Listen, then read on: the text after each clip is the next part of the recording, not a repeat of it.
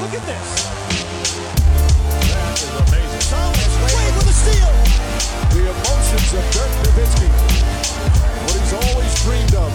Hoping to have another chance after the bitter loss in 2006. Watch this play.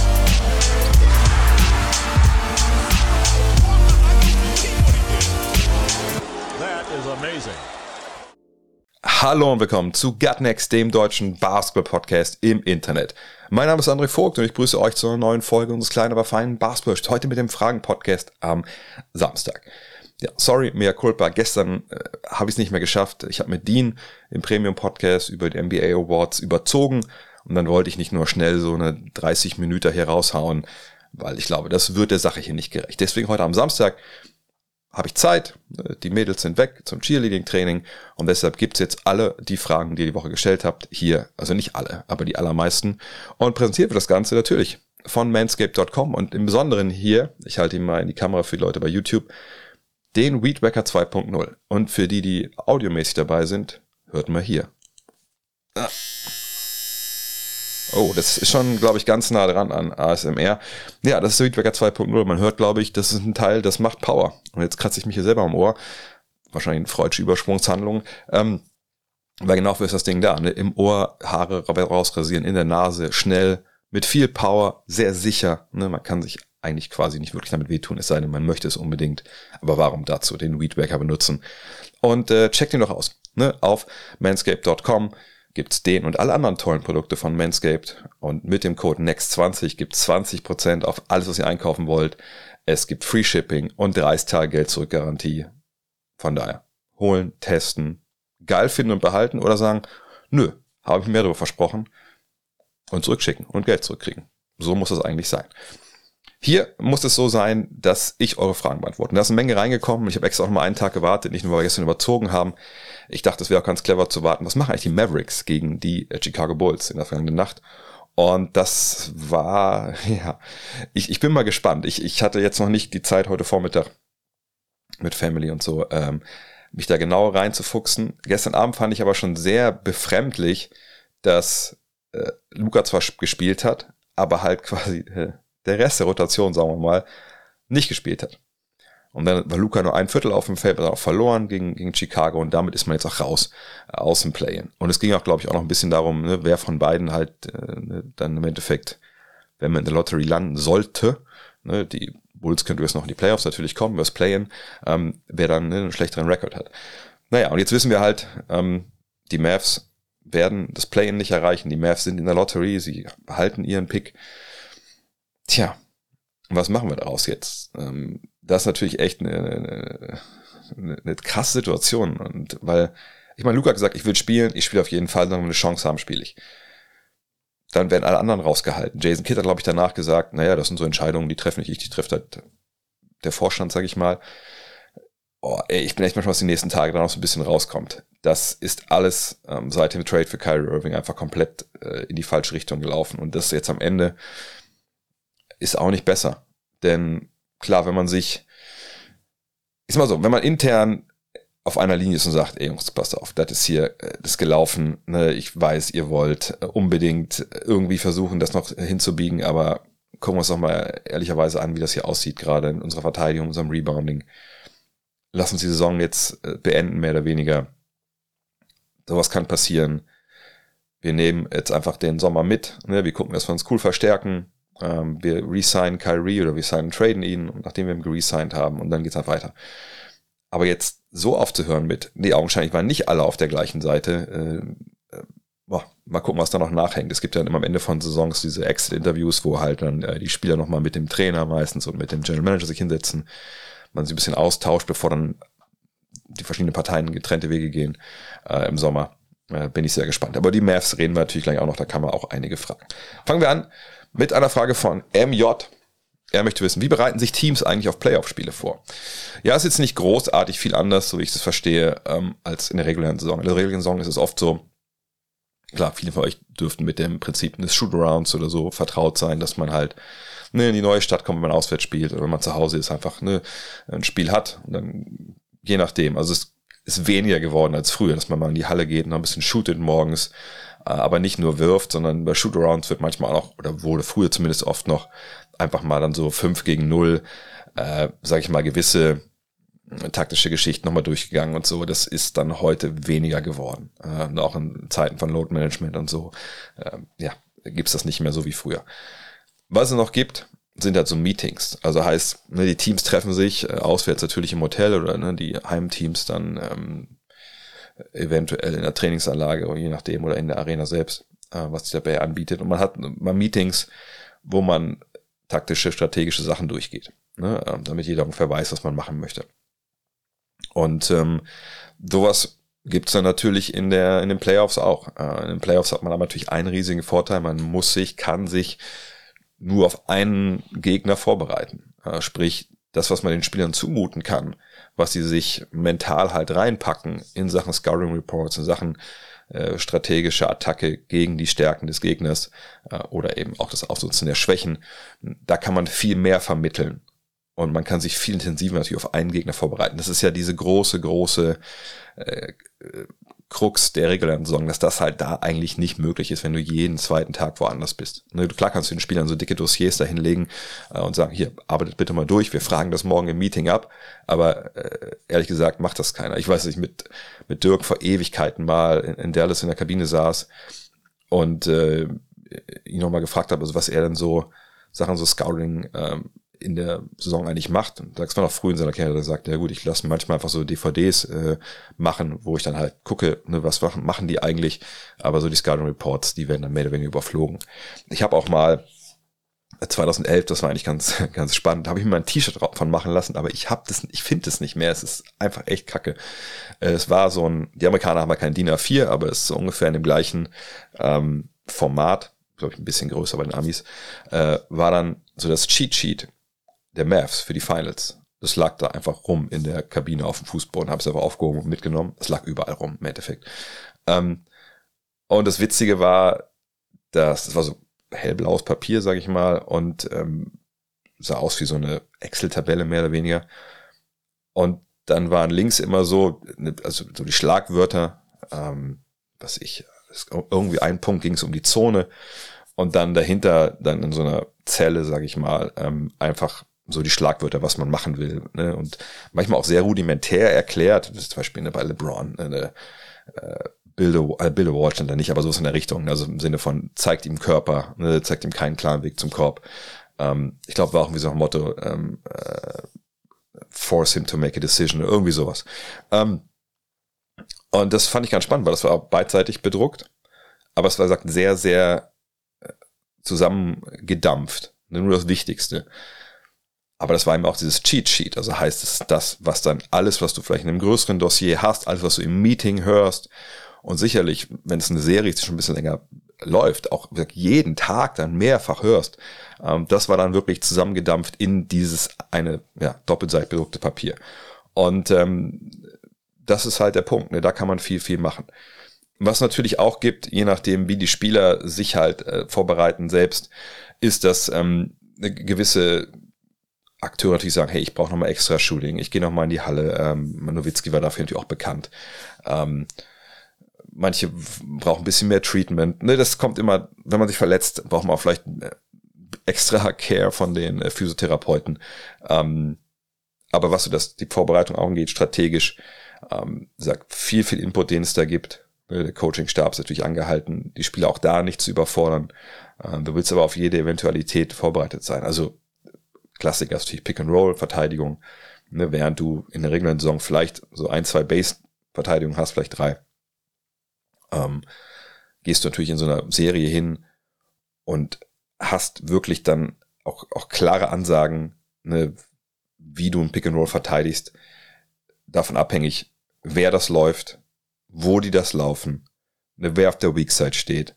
Ne, man wird dann viel kleinteiliger. Und deswegen wird das Spiel auch langsamer, weil man, wie gesagt, Option 1 und 2 oft wegnehmen kann äh, und eine Offense ein bisschen mehr spielen muss, um freizukommen. Äh, das ist ja die, das, was diese Playoffs so, so wahnsinnig ausmacht. Ne? Warum ist das die beste Zeit des Jahres? Einfach weil wir ja dieses Schachspiel sehen, taktisch. Ähm, dafür brauchst du Zeit und die hast du in den Playoffs.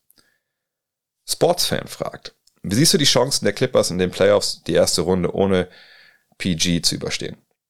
Das muss ich zugeben, ich habe das zuerst gelesen, wie so ein rudimentär, nicht rudimentär, sondern wie ziemlich krassen Diss gegen Russell Westbrook, weil ich gelesen habe, äh, wie siehst du die Chance der Clippers in den Playoffs die erste Runde ohne Point Cut zu überstehen? Dachte mir, also sorry, also so hart müssen wir jetzt ja mit äh, Westbrook nicht ins Gericht gehen.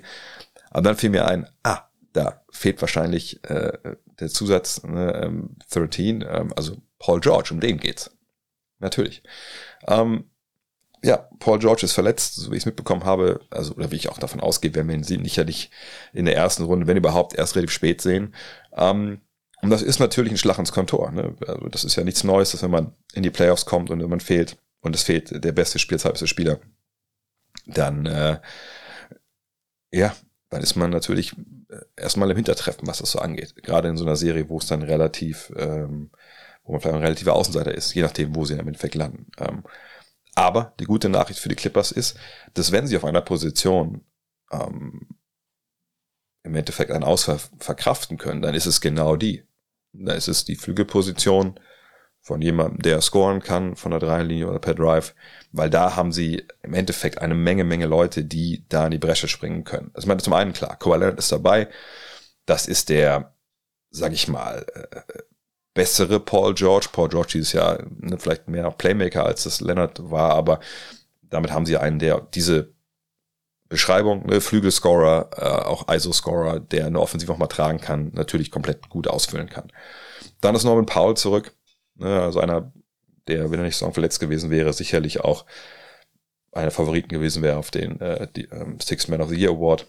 Ähm, du hast Marcus Morris, obwohl ich da schon denke, da langsam aber sicher fällt da der Schatten der, der nahenden Rente über, über, über ihn.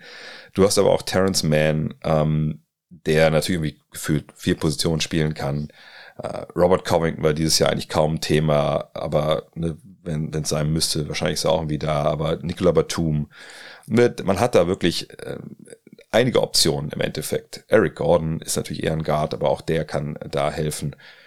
Von daher mache ich mir eigentlich relativ wenig Sorgen, dass man ihn jetzt nicht wirklich ersetzen kann, halbwegs adäquat.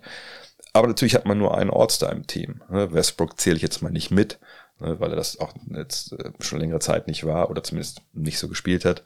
Ähm, von daher, wir müssen sie abwarten, gegen wen es jetzt wirklich geht. Also ich habe jetzt die Tiebreaker nicht alle im Kopf, das muss ich mir alles bis morgen dann mal reinziehen, äh, wenn es dann morgen zur NBA 360 geht. Ähm, aber ich denke, die Clippers haben schon relativ gute Chancen und je nachdem, wie der Heilungsprozess verläuft, also ich glaube am 22. März ist er rausgegangen, hat gesagt, zwei bis drei Wochen, dann gucken wir noch mal drauf. Das heißt ja nicht, dass er nach zwei Wochen wieder dabei ist. Aber ähm, vielleicht, wenn die Serie sich ein bisschen zieht nach hinten raus, vielleicht kann wir ihn auch, sehen wir ihn dann noch. Aber die Clippers, glaube ich, kommen auch so zurecht. Alex fragt, ich hatte mir das schon vor dem Battle von LA gedacht. Sollten Back-to-Backs in den letzten zwei Saisonwochen nicht abgeschafft werden? Während die Lakers eines hatten, hatten die Clippers drei, oder einen hatten, hatten die Clippers drei freie Tage. Man das auch gemerkt, gerade in der ersten Halbzeit. Nein, nein, natürlich nicht. Warum? Ähm, Back-to-Back -back in der ersten Saisonwoche, wo man, okay, vielleicht ein bisschen frischer ist, ähm, und in der letzten Saisonwoche sollten meiner Ansicht nach ehrlich, ehrlicherweise gleich viel wert sein. Ähm, es gab auch eine andere Frage, die habe ich ziemlich rauf, nicht eingenommen, mich reingenommen, weil die auch ich auf Twitter beantwortet habe. Ich dachte, das wäre eigentlich eine Frage dafür. Ähm, es gab auch eine Frage nach, äh, ach, werden die Lakers nicht total bevorzugt, ne, mit den ganzen Back-to-Backs, weil äh, da gibt's ja mittlerweile eine sehr tolle Statistikseite äh, bei mbastuffer.com, wo äh, genau gezeigt wird, ne, wer wie viele Back-to-Backs hat etc. Und noch ganz andere Statistiken. Wenn man da mal drauf schaut, dann sieht man, dass die Lakers, Toronto, Denver, äh, New Orleans, Charlotte, Memphis, Phoenix, Cleveland und New York alle zwölf Back-to-Backs hatten. Das waren die wenigsten. Und die meisten Back-to-Backs hatten zum Beispiel die Clippers, die Golden State Warriors, die Jazz, die ähm, Kings und die Bulls, die hatten alle 15.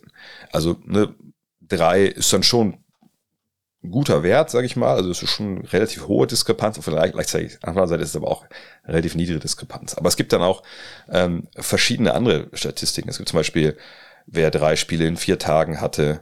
Ne, ähm, es gibt, ähm, wie oft Back-to-Backs zu Hause stattfinden. Also echt ganz, ganz spannend. Und wenn man das aber ein bisschen sich so durchguckt, man gibt auch Statistiken zum Beispiel, wie oft wird mit einem Tag Pause gespielt äh, oder mit zwei Tagen, drei Tagen. Wann ist man? Es gibt dann so eine Geschichte, wo man auch sich anzeigen lassen kann, wer ging denn eigentlich frisch, also ne, im Sinne von vielleicht zum Gegner. Also wer ging in diese Partie rein klar ausgeruht, wo der Gegner halt äh, im Endeffekt müde reinkam. Und da sieht man, Atlanta, Sacramento hatten äh, da, nee, Atlanta hatte die meisten mit 14 Vorteile, dann die Sacramento Kings, die LA Lakers hatten die zweitmeisten mit 13, dann kommt Cleveland, Toronto mit 12.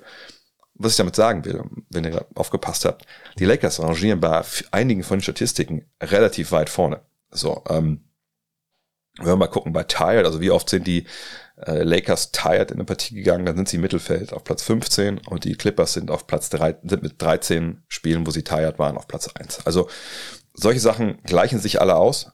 Und natürlich am Ende der Saison ist man vielleicht ein bisschen müder, als man das zu Beginn der Saison ist. Aber da kommen wir jetzt vom Hölzchen auf Stöckchen. Da jetzt zu sagen, okay, wir gucken mal, vielleicht auch vor der Saison, wir haben eine jüngere Mannschaft, die kann vielleicht später im Jahr noch mehr Back-to-Backs machen oder so. Nee, der, der Spielplan, den, den irgendwie ein, einzustellen, ist eh ein, eine unfassbare Aufgabe. Äh, ich, äh, also ich, das müssen wir überlegen. Es ist ja nicht so, dass wie im Fußball. Im Fußball ist es relativ egal. Das ist das Stadion, da spielt die eine Mannschaft und dann ist es halt gut. So. Ähm, da ist ja ab und zu mal ein Konzert, aber die sind am meisten ja im, im Sommer, sage ich mal, wenn da kein Fußball ist, das kriegt man ja locker hin. Also spielst du einmal die Woche äh, am Wochenende so, eine, also das ist kein Thema. Aber im Basketball, Allein wenn wir jetzt mal bei den Lakers und Clippers sehen. Und äh, weil das der, die einzige Situation ist, wo wir zwei Teams haben, die in der gleichen Arena spielen, noch. Das kommt natürlich bald, äh, ist bald was anderes, aber ne, bis hier der In Inuit, wie er Dome heißt, ist es halt so. So, dann haben wir zwei Teams, die in der gleichen Halle spielen. So. Dann ist es so, dass da natürlich auch eine Menge Konzerte stattfinden äh, in der Crypto.com Arena. Da spielt auch noch ein Eishockey-Team mit den LA Kings. So. Und äh, wenn wir das alles sehen, ne, dann zu sagen, äh, also ne, zum Beispiel jetzt keine Ahnung, diese Teams dürfen kein Back-to-Back -Back haben. Andere Teams ist vielleicht lockerer, weil Milwaukee dann nur die Bucks hat oder so. Äh, das brauchen wir nicht. Und dieses Narrativ, ehrlicherweise, was LeBron da bemüht, das ist ein weiterer, äh, weiteres Kapitel, und ich weiß, es werden jetzt wieder böse Kommentare und Mails geben, das ist ein weiteres Kapitel von dem relativ dicken Buch mittlerweile mit dem Titel LeBron James macht sich die Welt, wie sie ihm gefällt. So, ne? Ein Jahr sagt er, Play Tournament, wer hat sich denn diese Scheiße ausgedacht? Das braucht keine Sau. So, dann qualifiziert er sich selber über das Play Tournament, dann ist es auch mal die geilste Geschichte der Welt. Ähm, ne, dann postet irgendwelche Memes. Ja, also hier Covid und und äh, Grippe ist irgendwie das Gleiche, ne, weil er selber irgendwie davon betroffen ist, dass man aussetzen muss auf einmal. Ähm, ne, also das sind so Geschichten. Da muss man sagen, LeBron ist natürlich äh, ein Meister da drin, äh, medial eine Werbung für eigene Sache zu machen. Da ist er auch nicht der erste und nicht der letzte Superstar, der das macht. Das ist ja auch legitim bis zu einem gewissen Grad. Nur man muss auch mal drauf gucken auf die Fakten. Und da sieht man, ich würde es auch nicht unterschreiben wollen, dass die Lakers krass bevorteilt wurden dieses Jahr, was diese Back-to-Back-Geschichten angeht. Also die Frage, die auf Twitter stand, zielt auch in die Richtung ab. Naja, da macht die Liga aber alles, um Memphis Lakers da in die Playoffs kommen, wo ich sage, sorry, aber das geben A die Zahlen nicht her. B ist es so, dass äh, man ja eigentlich, wenn man mal vor der Saison da reingeht, ja nicht davon ausgehen konnte, dass die jetzt da äh, jetzt dastehen, wo sie jetzt stehen, dass es so eng ist. Von daher, ne, wie gesagt, LeBron schießt aber das Ziel hinaus. Das muss man mittlerweile bei einigen von seinen Aussagen einfach weglächeln. Das ist so. Ähm, und wissen, was es halt ist und was es halt nicht ist. Ähm, aber dass man jetzt sagt, hey, Back-to-Backs, das geht nicht klar und das, das war jetzt ein krasser Wettbewerbsnachteil für die Lakers. Nee, war es nicht. Punkt. Ganz einfach. War es nicht, ist es nicht. Und wir müssen auch nicht anfangen, jetzt da jeden, jedes kleine Ding uns unter das Mikroskop zu legen, was die Liga angeht, weil sonst hören wir gar nicht mehr auf, darüber zu diskutieren. Ne, dann kann man auch direkt sagen, oh, ist es denn gerecht, dass man am Ende der Saison gegen Teams spielt, die wahrscheinlich oben stehen, die jetzt, das ist ja auch ein klarer, klare Wettbewerbsverzerrung gerade, ne? wie viele Teams die Lakers zum Beispiel auch. Ich meine, jetzt haben sie gegen die Clippers verloren. Toll, aber jetzt spielen sie heute Nacht gegen Phoenix, wo Phoenix sagt, nur heute, heute nur die zweite Mannschaft. So, also, ne, das sind so Geschichten. Das ist nicht perfekt, aber es gibt auch keinen Grund, da jetzt Sachen großartig zu ändern, ehrlich gesagt. Es sei denn, man will ans große Besteck, aber dann reden wir über den Spielplan, dann reden wir, wie gesagt, über Load Management, diese ganzen Geschichten. Alex fragt, ich hatte mir das schon vor dem, nee, das war gerade die Frage, sorry. Gabriel fragt, welcher Champion würde deiner Meinung nach dieses Jahr die beste Geschichte erzählen? Äh, ist immer schwierig, weil ich denke, wenn jemand Meister wird, dann erzählt man eigentlich immer da eine geile Geschichte. Wenn ich mal, ob ich der mal raussuche. Ich glaube, man kann sogar eine geile Geschichte machen für jeden, jedes Team, was irgendwie Meister werden könnte. Ähm, Milwaukee natürlich eine geile Geschichte nach dem Motto, na gut, ähm, vergangenes Jahr, also Meister geworden, vergangenes Jahr, äh, knapp gescheitert, waren dann halt ähm, einfach auch verletzungsbedingt gehandicapt durch das Fehlen von Chris Middleton. Wenn dieses Jahr Meister werden sollten, oh Mann, krass, ne, dann kann man, werden, wird es so Geschichten geben, hey, die hätten auch dreimal eine Folge gewinnen können. Und Jan ist klar der beste Spieler der Liga. Ähm, Mike Budenholzer komplett rehabilitiert. Äh, man kann doch einen kleinen Markt gewinnen, wenn man gut draftet. Ähm, äh, Jan ist einer der besten Spieler aller Zeiten, wird direkt dann da auch in diese Diskussion kommen und so. Ähm, dann wird es auch sicherlich so sein, weil ich nicht glaube, dass er eine Chance hat auf einen MVP Award, dass viele schreiben, ach guck mal hier, den haben wir Unrecht getan mit der Wahl. Ähm, das wäre schon, wäre schon okay, wäre wär eine okay Storyline. Boston, wenn immer Boston oder LA gewinnen, ne, als quasi Rekordmeister, da ist immer eine große Geschichte, einfach weil die Tradition da immer mitschwingt, etc. Ähm, da ist dieser Imu Udoka, Angle natürlich auch mit dabei. Ja, guck mal, hätte, hätte er mal hätte er mal die Füße stillgehalten, dann wäre jetzt noch Trainer und ne, keine Ahnung, wie man das bewerten will, aber das wäre natürlich auch äh, eine schöne Geschichte. Philly, Joel Embiid, würde ich selber sagen, er wäre jetzt chronisch unterschätzt gewesen letzten Jahre und jetzt ist der Prozess zu Ende. Das, was Sam Hinkie begonnen hat, wird jetzt äh, endlich äh, wahr, wird zur Meisterschaft. Ähm, da gibt's den Ben Simmons Angle, all diese Geschichten. Und dahin danach wird's natürlich dann ein bisschen wild, aber dann natürlich, ob es jetzt Cleveland, New York, Brooklyn, Miami, Atlanta, Toronto, Chicago sind, das ist natürlich dann alles wahnsinnig tolle Geschichten, aber das ist jetzt so weit weg von der Realität, dass ich da jetzt, glaube ich, das müssen wir nicht durchdeklinieren. Denver, gehen wir mal davon aus, Jokic ist ja egal, wenn Jokic gewinnt oder nicht gewinnt, MVP, wenn er gewinnt, sagen alle, okay, guck mal hier, war die richtige Wahl, obwohl das eigentlich ja damit nichts zu tun hat. Ähm, gewinnt er nicht und sie gewinnen, dann sagen natürlich alle, ach, guck mal hier, habt ihr nämlich Scheiße gebaut bei eurem Wahlzettel. Äh, er selber komplett rehabilitiert mit seiner Verteidigung. Ähm, Denver äh, auch als relativ kleiner Markt gewinnt dann. Ne? Und dann wird die ganze ABA-Historie ausgepackt, sicherlich auch von einigen Kollegen, was ja auch cool ist. Ähm, Wäre eine schöne Geschichte. Memphis, Sacramento, ja gut, das ist, das ist ja natürlich einfach wahnsinnig krass. Und äh, wären einfach Stories, die, die einfach sehr, sehr nice wären. Wahrscheinlich bis jetzt meine beiden Favoriten. Äh, Phoenix, ja, mit dem Kevin Durant Trade auch eine okay Geschichte. Auf der anderen Seite, ganz ehrlich gesagt, kriegt Durant, habe ich glaube ich schon mal erwähnt an der Stelle hier, zu wenig Kritik ab für, für dafür, dass er auch seinen Weg quasi raus forciert hat. Also dass das bei Kyrie ja immer wieder äh, auch richtigerweise erwähnt wurde wurde bei ihm ja gar nicht erwähnt. Und das ist eigentlich ein bisschen schade, weil er sollte eigentlich auch ein bisschen mehr Kritik abkriegen. Aber wenn sie Meister werden, dann klar ist das dann der Triumph von ihm. Chris Paul kriegt seinen letzten Ring, oder seinen ersten Ring jetzt ganz am Ende auch sehr cool. Clippers, klar, das wäre dann halt, ne, diese ewige Durststrecke ist vorbei. Ähm, die absolute Lachnummer der 80er Jahre wird jetzt Meister. Ähm, da wird der Clippers Fluch, äh, wie Chroniken werden da aufgemacht. Eigentlich auch nicht, nicht schlecht. Golden State, klar, dann reden wir wieder über die Dynasty. Ähm, da wird Andrew Wiggins Geschichte sicherlich äh, breit erzählt. Steph Curry steigt im Pantheon der NBA Superstars weiter auf. Ähm, sicherlich werden einige anfangen, dann auch Go Talk über, über Curry äh, zu halten. Die Lakers, ja, ähnlich wie in Boston, nur in dem Fall LeBron. Äh, jetzt ist er endgültig der GOAT. Ich glaube, das wäre dann so der Haupterzählstrang. Ähm, AD, die Lakers sind wieder da dieses Team muss zusammengehalten werden. Das wäre auch okay. Aber die beiden Favorites für mich wären Grizzlies und Kings. Und von den beiden wahrscheinlich die Kings, weil in Memphis natürlich irgendwie diese John Morant-Nummer mitschwingen würde. Ähm, aber in Sacramento, wie gesagt, also ähnlich wie bei den Clippers, ne? absolute Lachnummer der 80er, ähm, der 90er, also erst wirklich als ähm, damals äh, Chris Webber da landet, da haben sie ja diese, diese erste Hochzeit überhaupt, seit sie in Sacramento sind. Und wenn die das gewinnen sollten, auch mit so einer eigentlich ein scheiß Defense, das wäre einfach eine Sensation. Äh, Light the Beam, das wäre wahrscheinlich mit Abstand sogar die beste Geschichte, ehrlich gesagt, jetzt wo ich ein bisschen länger drüber nachdenke. Würde mich auch freuen, aber ich, ich sehe es nicht. Simon fragt, ich wollte wissen, wie du den Aufstieg von Nikola Jokic wahrgenommen hast. Ich bin erst seit 2020 dabei und frage mich immer mal, wie es wahrgenommen wurde, dass ein 40-Plus-Pick so elitär performt und sogar zwei, vielleicht drei MVPs holt. Grüße aus Namibia. Grüße nach Namibia. Äh, schreib mir doch gerne mal, was du da machst. Ähm, äh, also außer es ist Urlaub, dann ist es wahrscheinlich relativ egal. Wenn du wieder, also ich feiere immer Leute. Es gibt auch zwei, äh, wie heißt denn, Pia und ihr Mann. Ich weiß, dass, dass die auch äh, hier folgen und hören. Die sind auch in Afrika unterwegs. Ähm, äh, machen da, äh, ja, also helfen da den Menschen vor Ort. Ähm, Finde ich mal sehr cool, wenn Leute sich so verschreiben, so einer Sache. Aber kommen wir zu Jokic. 41. Pick von 2014.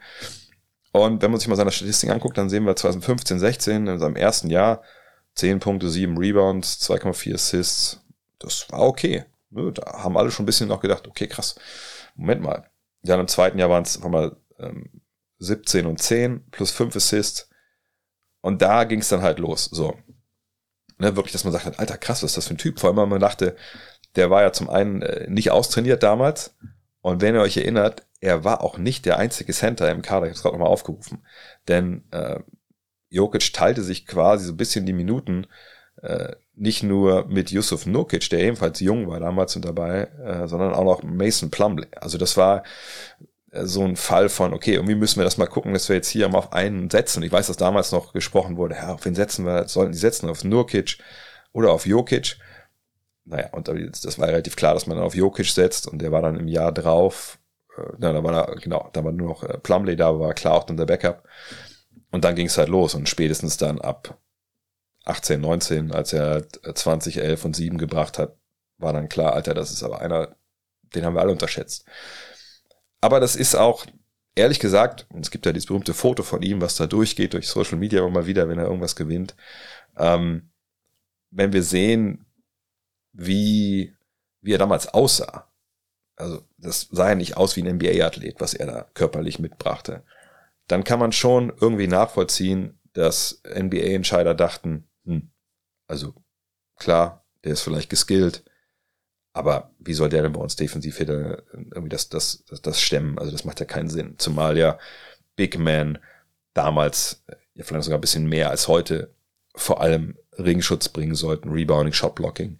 Ähm, und Shotblocking ist ja nur auch nicht unbedingt seine Kernkompetenz. Und jemand wie Nurkic zum Beispiel, der in, in der gleichen Draft war, der wurde dann 16 gezogen. Ich komme gerade, welche Center noch vor ihm äh, waren. Äh, gut, Embiid natürlich an, an drei. Übrigens spannend, dass man selbst da jetzt Embiid wahrscheinlich sagen müsste, ey, wer war eigentlich der beste Spieler dieses Jahrgangs? Und das ist wahrscheinlich dann auch, auch wieder nicht Embiid. Das ist echt, echt eigentlich krass. Ähm, Clint Capella wurde vor ihm zum Beispiel auch gezogen. Also gab es ein paar Big Men, die da vorher rübergingen, über den Tisch gingen. Aber ich sag Jokic, das war einfach einer, der, vielleicht kennt ihr das selber, wenn ihr im Basketball mal gespielt habt, auch gerade im Jugendbereich. Es gibt manchmal, ich kann mich erinnern, einen Spieler, ich keine Ahnung, wie der hieß, ähm, das war einer aus, als wir damals mit, mit dem Team, wo ich in der Oberliga Trainer war, äh, haben wir stellenweise gegen Leverkusen, weiß nicht, ob das die sechste, siebte Mannschaft war von Leverkusen, kein Plan, in der Oberliga, wahrscheinlich vierte, fünfte. Aber das waren immer die Youngster, das war, glaube ich, dann die U18 oder, oder U20 und dann hatten die auch einen dabei, der war halt, der war jetzt, das war zwar ein Center, aber der war vielleicht, weiß ich nicht, 1,98, 1,99. Aber der hat draußen den Ball verteilt und so, aber der war eben auch ziemlich ne, schwer unterwegs. Und das war nicht, nicht Muskeln. Aber der hatte halt krass Spielverständnis, ne, der hat die Bälle reingespielt. Richtig gut und konnte man halt schwer auch verteidigen, weil er einfach da draußen rumstand die ganze Zeit, einfach gute Sachen macht, mal einen Dreier geworfen. Aber da hat man selber immer auch natürlich dann als Trainer gesagt, okay, wie können wir attackieren, wenn wir den rausziehen und so. Ähm, und auf dem Level jetzt, wo, wo dann halt Jokic spielt, da dachte man einfach, okay, bei allen Skills, die der hat, der ist einfach defensiv zu angreifbar, den können wir nicht spielen. Und wenn ihr euch überlegt, Alperen Schengen vor nicht allzu langer Zeit, da gab es ja ganz ähnliche Bedenken und auch zu Recht sicherlich, aber da sehen wir jetzt ja auch, was daraus vor unseren Augen zu werden scheint oder wird. Von daher, vielleicht findet da auch so ein bisschen ein Umdenken statt irgendwann demnächst mal. Äh, vielleicht hat es auch schon, schon stattgefunden. Aber er war eben auch ein sehr, sehr spezielles Talent. Ne? Das ist ja nicht so, dass man jetzt jeden übergewichtigen Center draften sollte, der ein bisschen passen kann, sondern ne, in Jokic's Fall hatten wir halt ja so einen perfekten Sturm von wahnsinnigen Basketballverständnis, wahnsinnigen ähm, Skills, aber in dem Körper, der halt das nicht vermuten ließ. Da greifen auch sicherlich ein, zwei Biases und ähm, von daher, ja, wahrscheinlich beißen sich einige General Manager den Arsch, dass sie den nicht gedraftet haben. Auf der anderen Seite, glaube ich, macht man sich selber gar nicht so große Vorwürfe, weil man sagt, ey, guck dir den noch an, wie er damals aussah. Äh, natürlich habe ich den nicht gedraftet. Mhm. Nikita Kali fragt, Draymond Green sagt in seinem Podcast, dass das neue CBA die Dynasties aussterben lassen wird. Klar, Golden State ist auf Einschränkungen bezüglich Salary Cap und Gehälter Draft nicht gut zu sprechen, aber denkst du, er hat da einen Punkt oder ist er zu betroffen, alles distanziert zu betrachten? Ähm, also ich weiß jetzt nicht genau, was alles im CBA drinsteht, das wissen wir auch wirklich alle noch nicht. Ne? Ich kann sein, dass er ja schon ne, über, ähm, ich habe auch die Folge nicht gehört. Ähm, kann auch sein, dass er natürlich einen besseren Einblick hat, weil die Spieler schon äh, das Papier, wahrscheinlich ein PDF äh, bekommen haben. Aber ich denke mal, er spielt darauf an, dass dieses zweite Luxussteuer-Apron eingezogen wird. Also halt eine zweite Grenze, wenn du darüber landest, und natürlich landen die Warriors mit ihrem teuren Team darüber, da äh, gibt's dann keine Mid-Level-Exception mehr. Also du kannst dann nicht nochmal nachladen, sag ich mal, äh, für einen Bankspieler und für den, je nachdem, wo das Salary Cap liegt, sagen wir mal für 10 Millionen, ähm, kannst du nicht noch ein oder mehrere Spieler dann an Bord holen. Und es ist natürlich ein, ein Schlag gegen die Teams, die halt viele, viele teure Spieler haben, auch ne, nicht unbedingt jetzt Richtung Free Agency, dass sie alle geholt wurden, sondern halt zum Beispiel in dem Fall wie Golden State, dass man eben einfach gut gedraftet hat oder wahnsinnig gedraftet hat und da jetzt eben Spieler hatte, die immer, immer teurer wurden. Das ist ein Standortnachteil, gar keine Frage. Dynasties, also ich meine, ich finde es ein bisschen spannend zu sagen, da sterben jetzt die Dynasties aus. Das ist so bitter, weil wir, wir, wir lieben Dynasties, keine Ahnung. Alter, wie oft gab es denn Dynasties in den letzten 30, 40 Jahren? Also selbst die Golden State Warriors sind eine Mannschaft, wo man ähm, drüber streiten kann, trefflich, ob die eine Dynasty sind. Ich würde sagen, ja, irgendwo. Allerdings ist natürlich klar auch in diese Dynasty-Zeit eingebaut, dass man eben einfach schlecht war. Ein, zwei Jahre. Ähm, natürlich aufgrund von Verletzungen, aber äh, und dem Abschied von Kevin Durant, aber ne, sagt, andere Teams fallen mir da, ich sage jetzt nicht ein in den letzten Jahren. So, und davor, worüber reden wir da? Wer war denn davor die Dynasty? Die Cavs im Osten, äh, die nicht so auf Meister geworden sind? Die Heat? Nee, eigentlich nicht. Ähm, von daher, ich finde es eigentlich gar nicht schlecht, dass man Teams, die einen klaren Standortvorteil haben, wie zum Beispiel San Francisco, weil sie einfach wahnwitzige Preise nehmen können, weil klar, Silicon Valley ist nicht weit weg. Da kann man, genau wie die Stadt San Francisco zum Beispiel auch, wo die Mieten unfassbar gestiegen sind in den letzten Jahren oder Jahrzehnten, ähm, dass man da sagt, okay, wir müssen ja irgendwie ein Team wie Memphis oder ein Team wie Milwaukee oder ein Team, weiß ich, wie, wie New Orleans, wo eben nicht so viel Power ist, finanzieller Art, die müssen wir irgendwie ja, den müssen wir irgendwie ja auch was, was geben, dass sie konkurrieren können mit den großen Märkten. So, und wenn man dann sagt, okay, ihr habt weiterhin diese Waffe Mid-Level Exception, wenn er schon über dem Cap liegt und ihr habt die halt nicht mehr, dann finde ich das vollkommen äh, nachvollziehbar und gut. So. Weil es gibt ja auch eine relativ einfache äh, Idee, wie man das äh, auch als Mannschaft umgehen kann, indem man nicht viel Geld ausgibt. Und dann kann man auch zu den Spielern, immer wenn das für Jeremy Green so ein Riesenproblem ist, dann er ist ja bald dran mit seiner Vertragsverlängerung. Gut, jetzt in dem Fall macht das keinen Sinn, weil die so weit über dem Salary Cap liegen und so weit über, je nachdem, wo diese zweite Stufe eingezogen wird, das wahrscheinlich egal ist, wie viel Geld Draymond Green nimmt. Aber wenn man sich als Mannschaft da denkt, ah, nee, wir brauchen hier mal diese Mid-Level Exception, sonst kommen wir hier keine Dynasty an den Start, ja, dann können ja alle ein bisschen weniger Geld nehmen. Ja, also, ich weiß, woher er kommt. Auf der anderen Seite muss ich sagen, ist es einfach auch ähnlich wie bei, bei LeBron mittlerweile bei, bei ihm. Er macht sich oft auch die Welt in seinem Podcast so, wie es ihm gefällt. Was ja auch gar kein Problem ist, ist ja sein Podcast. Nur, ähm, wenn du ein Dynasty haben willst, muss so viel richtig laufen, so viel gut laufen. Du musst so viel richtig gemacht haben, vor allem in der Draft. Ne? Ähm, dass wahrscheinlich eine Mid-Level-Exception on top wahrscheinlich ehrlich gesagt ziemlich egal ist. Auch weil du, wenn du eine Dynasty bist, am Ende immer ein paar Veteranen findest, die vorbeikommen für, für, für Minimalvertrag und dann brauchst du auch keine Mid-Level. Und äh, sicherlich gibt es Beispiele in der Vergangenheit, wo Mid-Level-Verpflichtungen wichtig waren. Aber ich glaube, jetzt war es der Dante Di Vincenzo. Ich weiß jetzt nicht, ob der so der das Zünglein an der Waage ist, ob die Warriors dieses Jahr Meister werden oder nicht. Und wahrscheinlich jetzt, wo ich es gesagt habe, gewinnt er den zwei Spiele in den Finals. Dalibor fragt, was sind die Gründe für eine Franchise, die Playoffs erreichen zu wollen? Titelambitionen und Prestige ist soweit klar. Sind die Einnahmen so wesentlich höher, dass es Sinn macht, auf einen besseren Draftpick zu verzichten? Oder gibt es noch andere Gründe? Möchte ich nur ganz schnell beantworten, weil die Frage jedes Jahr kommt. Und ich kann dich einmal verweisen auf äh, den Podcast mit Moritz Wagner und Franz Wagner. Franz und Moritz sprechen auch darüber, wie wichtig es für die wäre, die Playoffs zu kommen. Ähm, Im Endeffekt geht es darum, Winning Basketball zu spielen. So, und ich habe eingangs in der allerersten Frage äh, erwähnt, wo das Problem ist, wenn es um äh, oder wie die Vorbereitung läuft auch in den Playoffs so. Und wenn man das hört und auch den Unterschied dann sich klar macht zu regulären Saison, dann noch dazu nimmt, hey, die Hallen sind voll. Es ist eine ganz andere Intensität auf dem Feld, auf den Rängen. dann glaube ich, kommt man langsam an den Punkt, wo man wirklich denkt, ja, stimmt, das ist eigentlich nicht nur eine andere Saison, das ist auf eine gewisse Art und Weise aber auch ein komplett anderes Level als in der regulären Saison. Und wenn du als junge Mannschaft wie Orlando, nehmen wir das mal als Beispiel, das ganze Jahr ähm, eben versuchst, Winning Basketball zu spielen und du kriegst das mehr oder minder gut hin. Das sagt ja auch, sagt Franz, glaube ich, ist das äh, ziemlich, äh, antwortet ziemlich ausführlich. Wenn du dann äh, in dieses in diese neue Saison kommst, das ist von unfassbaren Wert für so eine junge Mannschaft, junge Spieler auf diesem Level zu performen. Weil auf einmal ist jeder Ballbesitz wichtig. Ne? Ist er sicherlich in dem knappen regulären Saisonspiel auch, aber nicht so wie da. Ne? Ähm, die Vorbereitung ist auch eine ganz andere. Du musst locked in sein. Du, du, du darfst dir eigentlich, natürlich darfst du nicht keine Fehler haben, du darfst dir wenig Fehler erlauben, viel weniger als in der regulären Saison. Der Gegner stellt sich mehr auf dich ein. Hast du denn einen Plan C, wenn Plan A und Plan B offensiv nicht funktionieren? Das sind alles so Sachen. Und natürlich kann man argumentieren, ja gut, aber wenn ich irgendwie eine, Mannschaft habe mit vielen Veteranen äh, und ich weiß, das ist eine Truppe, die ist Mittelmaß, da, da, da passiert nichts, die, denen bringt das auch nichts mehr. Ja gut, äh, by all means, wenn du denkst, ein Draft-Pick äh, und diese Chance auf eventuell, und wir reden ja dann über Teams, die jetzt dann auch jetzt nicht ne, diese 14 Prozent haben auf äh, den ersten Picken, was ich irgendwas über 40 auf die ersten vier, sondern irgendwas, was am Ende Lottery landet.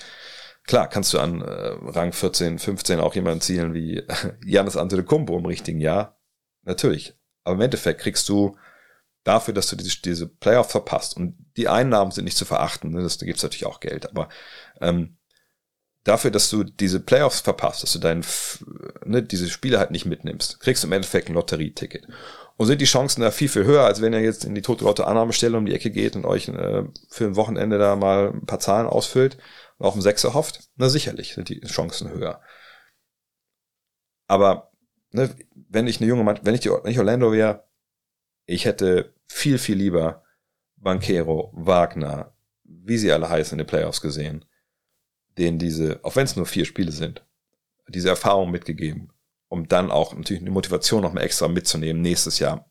Dann, jetzt wissen wir, wie es läuft, da geht's weiter. Aber ähm, ja, ich kann verstehen, dass Leute diese Frage jedes Jahr stellen.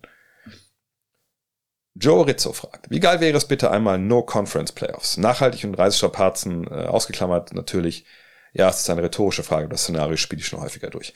Ja, ist ja eigentlich, eigentlich ein alter Hut. Ne? Ähm, was der Joe meint, sind, hey, wir setzen nicht eins bis acht in jeder Conference, sondern wir setzen 1 bis 16 und dann spielen wir 1 gegen 16, 2 gegen 5, bla bla bla.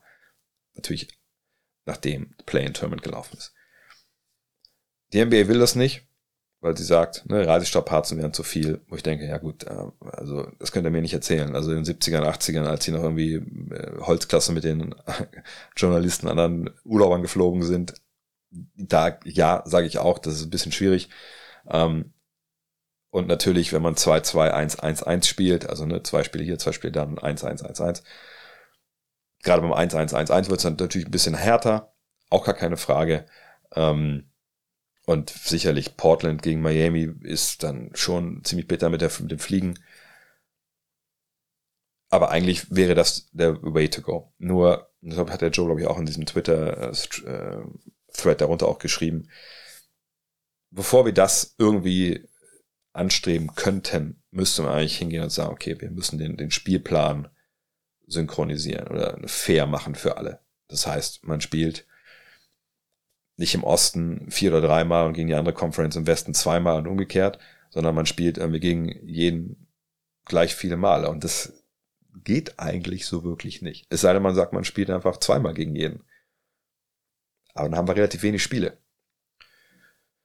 Von daher, ich denke, es bleibt erstmal so, wie es ist.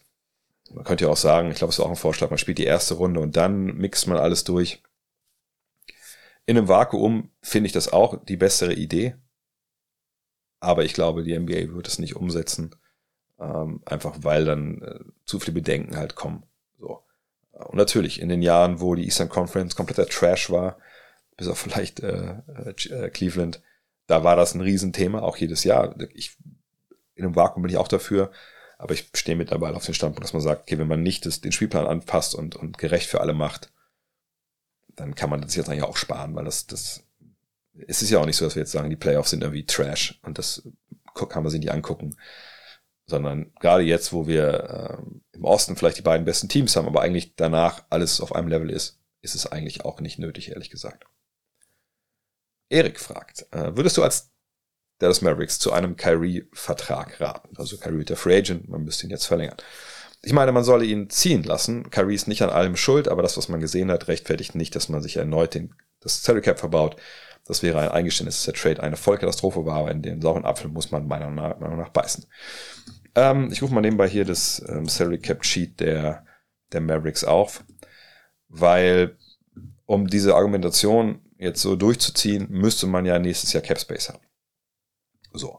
Und ähm, man ist momentan so, dass man bei Doncic 40 Millionen investiert, in Hardaway 18, in äh, Bertans 17.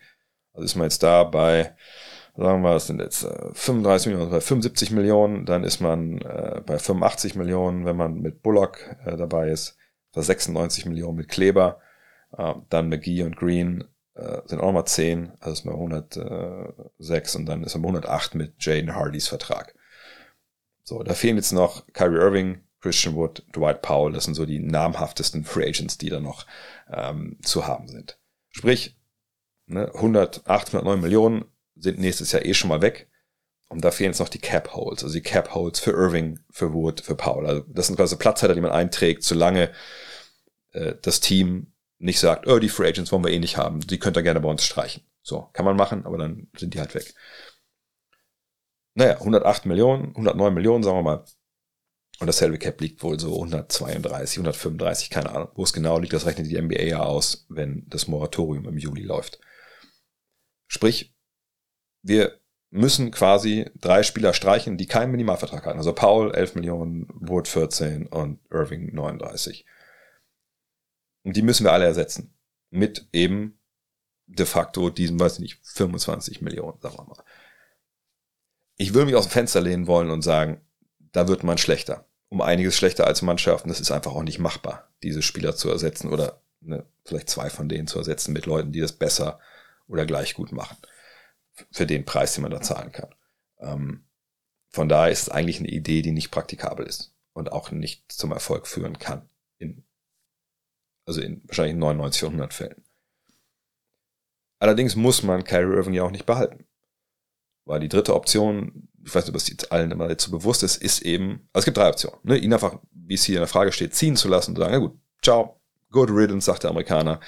Ne, ähm, don't let the door hit you in the ass on the way out, sagen sie auch. Ähm, aber wie gesagt, macht keinen Sinn. Die andere Option ist, okay, wir behalten ihn einfach. Er kriegt seinen Maximalvertrag, wir hoffen mal, er ist happy und spielt Basketball im Sommer. Ne, wir gucken, dass wir dann mit der Mid-Level Exception zum Beispiel ähm, nachladen. Äh, oder wir halten einfach ihn, wir halten Wood, wir halten Paul und dann ne, gucken, hast du irgendwie mit Mid-Level noch ein bisschen äh, Verteidigung bekommen oder mit einem Trade von Hardaway und Bertans oder sowas, keine Ahnung. Ähm, auch nicht leicht, das alles umzusetzen, da wird man auch relativ teuer, ähm, aber dann ist man auch relativ verheiratet mit dem Kader, den man da jetzt hat. Aber ja, das ist die andere Möglichkeit. Aber die dritte, und das ist vielleicht die, die am, am wenigsten diskutiert wird, aber vielleicht auch die, die wenn man sich die anderen beiden Optionen anschaut, ich will nicht sagen, dass die am, am volksversprechendsten, aber ich kann mir am ehesten was ausdenken, wo ich sage, damit kriegt man vielleicht Defense in diesem Kader, dass man nachhaltig besser wird. Man verliert natürlich eine Menge Offense, wenn man äh, Kyrie ziehen lässt, aber das ist vielleicht zu verkraften. Und das ist ein Sign and Trade. Ein Sign and Trade, das habe ich auch in meinem Buch geschrieben, uh, Love This Game, ist quasi eine Vereinbarung zwischen dem Free Agent und äh, dem Team, wo er bis dahin gespielt hat, und dem Team, wo er dann hingeht. Dass man quasi sagt, hey, wir nehmen dich unter Vertrag, du kriegst dein Geld, wir können dir mehr Geld bezahlen als alle anderen Teams in der Liga. Das ist so. Also die Mavs können mehr Geld bezahlen als alle anderen. Für Kyrie Irving, weil seine Bird-Rechte haben. Ähm, und aber wenn wir den Vertrag unterschreiben, steht auch drin, der ist aber wieder, äh, der Vertrag ist quasi dann aufgelöst, wenn wir nicht innerhalb, glaube ich, zwei Tage sind, ist, wenn wir dich nicht getradet haben. Und zwar ne, zu dieser Mannschaft. So, und dann da schreibt man und er wird quasi vorgetradet. Und da kann man natürlich erwarten, wenn man Irving dann mit 40 plus Millionen irgendwie der Jahresgehalt wegschickt, dass man Spieler zurückbekommt, die einem helfen. So, Frage ist halt, welches Team möchte ihn denn haben? Die Teams, die Capspace haben, für die ist das ja, die würden das ja nicht machen in Sign and Trade, weil sie können ja unter Vertrag nehmen für weniger Geld, klar. Äh, aber das ist ja dann machbar. Warum jemand wegschicken? Ne, wird mir auch nicht unbedingt besser.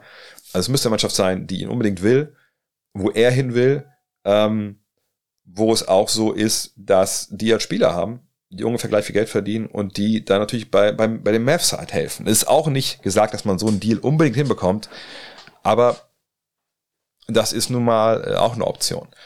Die Frage ist ein bisschen, wie ist denn der Ruf von Kyrie Irving im Rest der Liga? Ich meine, klar, dass der, als er den Trade forciert hat, nicht unbedingt super hoch war oder vergangenes Jahr, als er das im Sommer probiert hat, als ihn ja keiner haben wollte.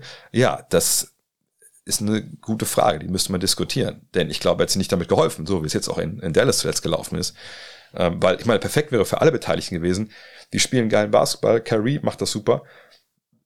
Und dann sign und trade man ihn vielleicht, dann wäre sicherlich mehr Nachfrage da gewesen als jetzt. Aber so haben wir halt wenig Nachfrage. Äh, oder wahrscheinlich wenig Nachfrage, aber vielleicht findet sich ja jemand, der ihn haben will. Aber das sind die drei Optionen. Und ihn aber jetzt mal gehen zu lassen, zu sagen, wir haben einen Cap Space, das entspricht nicht der Realität. Zumindest nicht so, dass man Cap Space hat, wo man dann wirklich alles direkt wieder ähm, alle Löcher stopfen kann. Jeff Kugler auch fragt in die Richtung, das habe ich wahrscheinlich die Frage schon beantwortet, was können die Mavs in der Offseason realistisch tun, um ihre Defense zu verbessern? Ähm, wir können uns ja mal einmal, ich habe das glaube ich letztes Mal auch schon mal gemacht, die Free Agents ähm, des äh, kommenden Sommers sich anzuschauen. Ähm, da ist man, wenn man ganz ehrlich ist, äh, ist es ein bisschen schwierig. Ne? Also wer ist denn da defensiv befähigt auf dem Flügel? Klar, jemand wie Jeremy Grant, ähm, Harrison Barnes, also wenn wir jetzt über Flügel sprechen, ähm, Malik Beasley, äh, ich gehe mal durch, Kyle Kuzma oder so, das sind ja auch manchmal so Namen, die einfach sehr unrealistisch sind. Dylan Brooks, ähm, Jay Crowder, äh, sicherlich gibt's Namen auf der Liste, nur die Frage ist halt, kommen die dann äh, nach, nach Dallas, so als Free Agents, für das Geld, was man denen bieten kann. Jetzt eine klare Roadmap habe ich nicht. Ich denke, der sagt, der realistisch wächst wahrscheinlich Sign and Trade. Äh, aber auch den sehe ich nicht super realistisch an. Also sie werden umtriebig sein.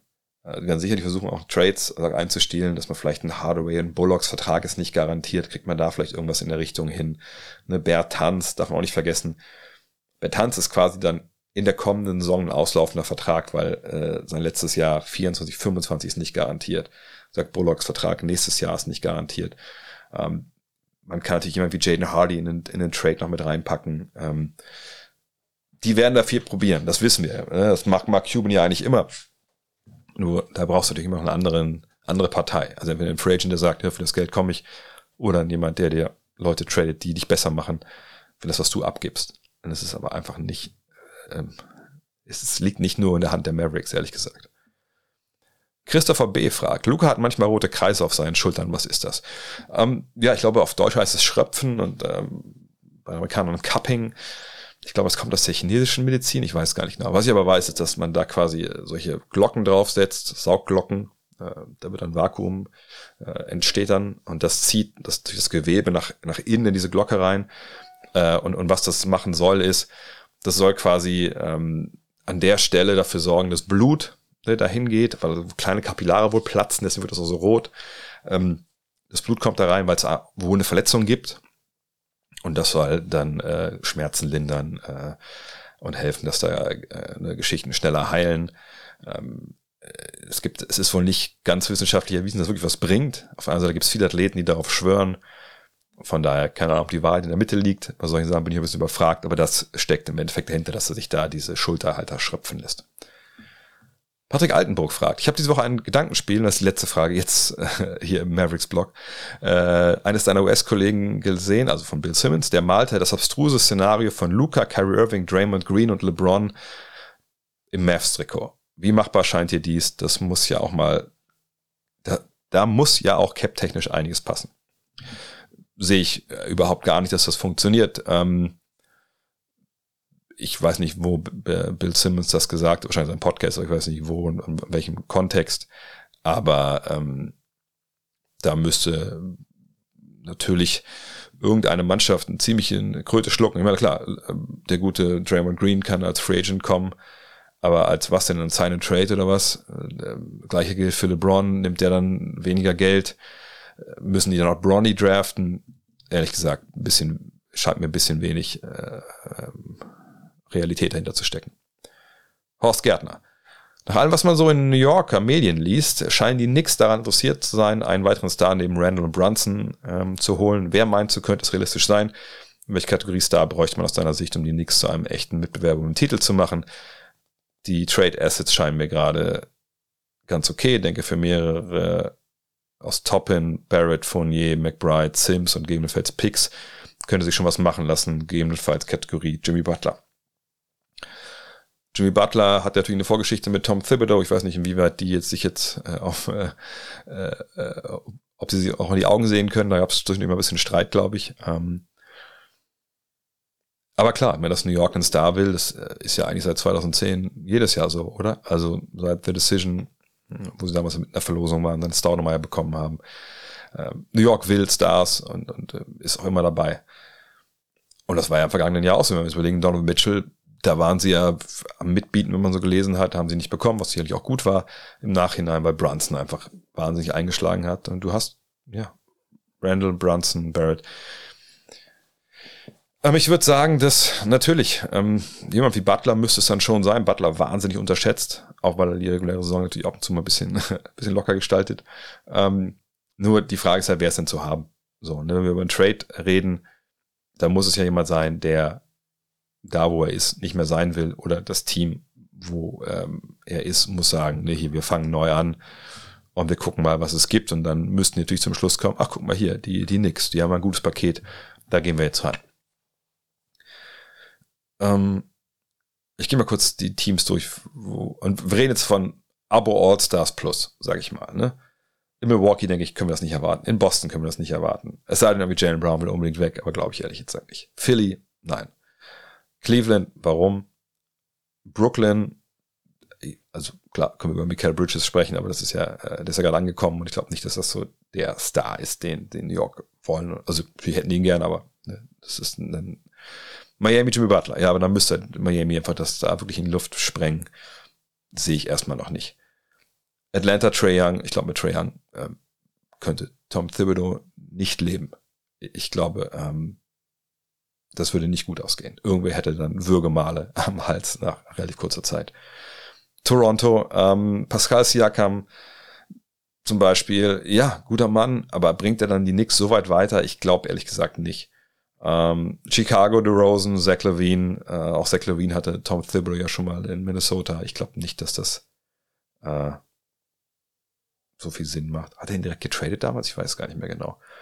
Washington, Bradley Beal, ja, das wäre natürlich ein nixiger Nix-Move, einen Guard zu holen, der dann ne, mit fetten Vertrag kommt und vielleicht am Ende seiner Karriere ist. Ich meine, so schlecht ist Beal noch nicht, aber das ist ja, wird ja nicht besser werden die nächsten Jahre.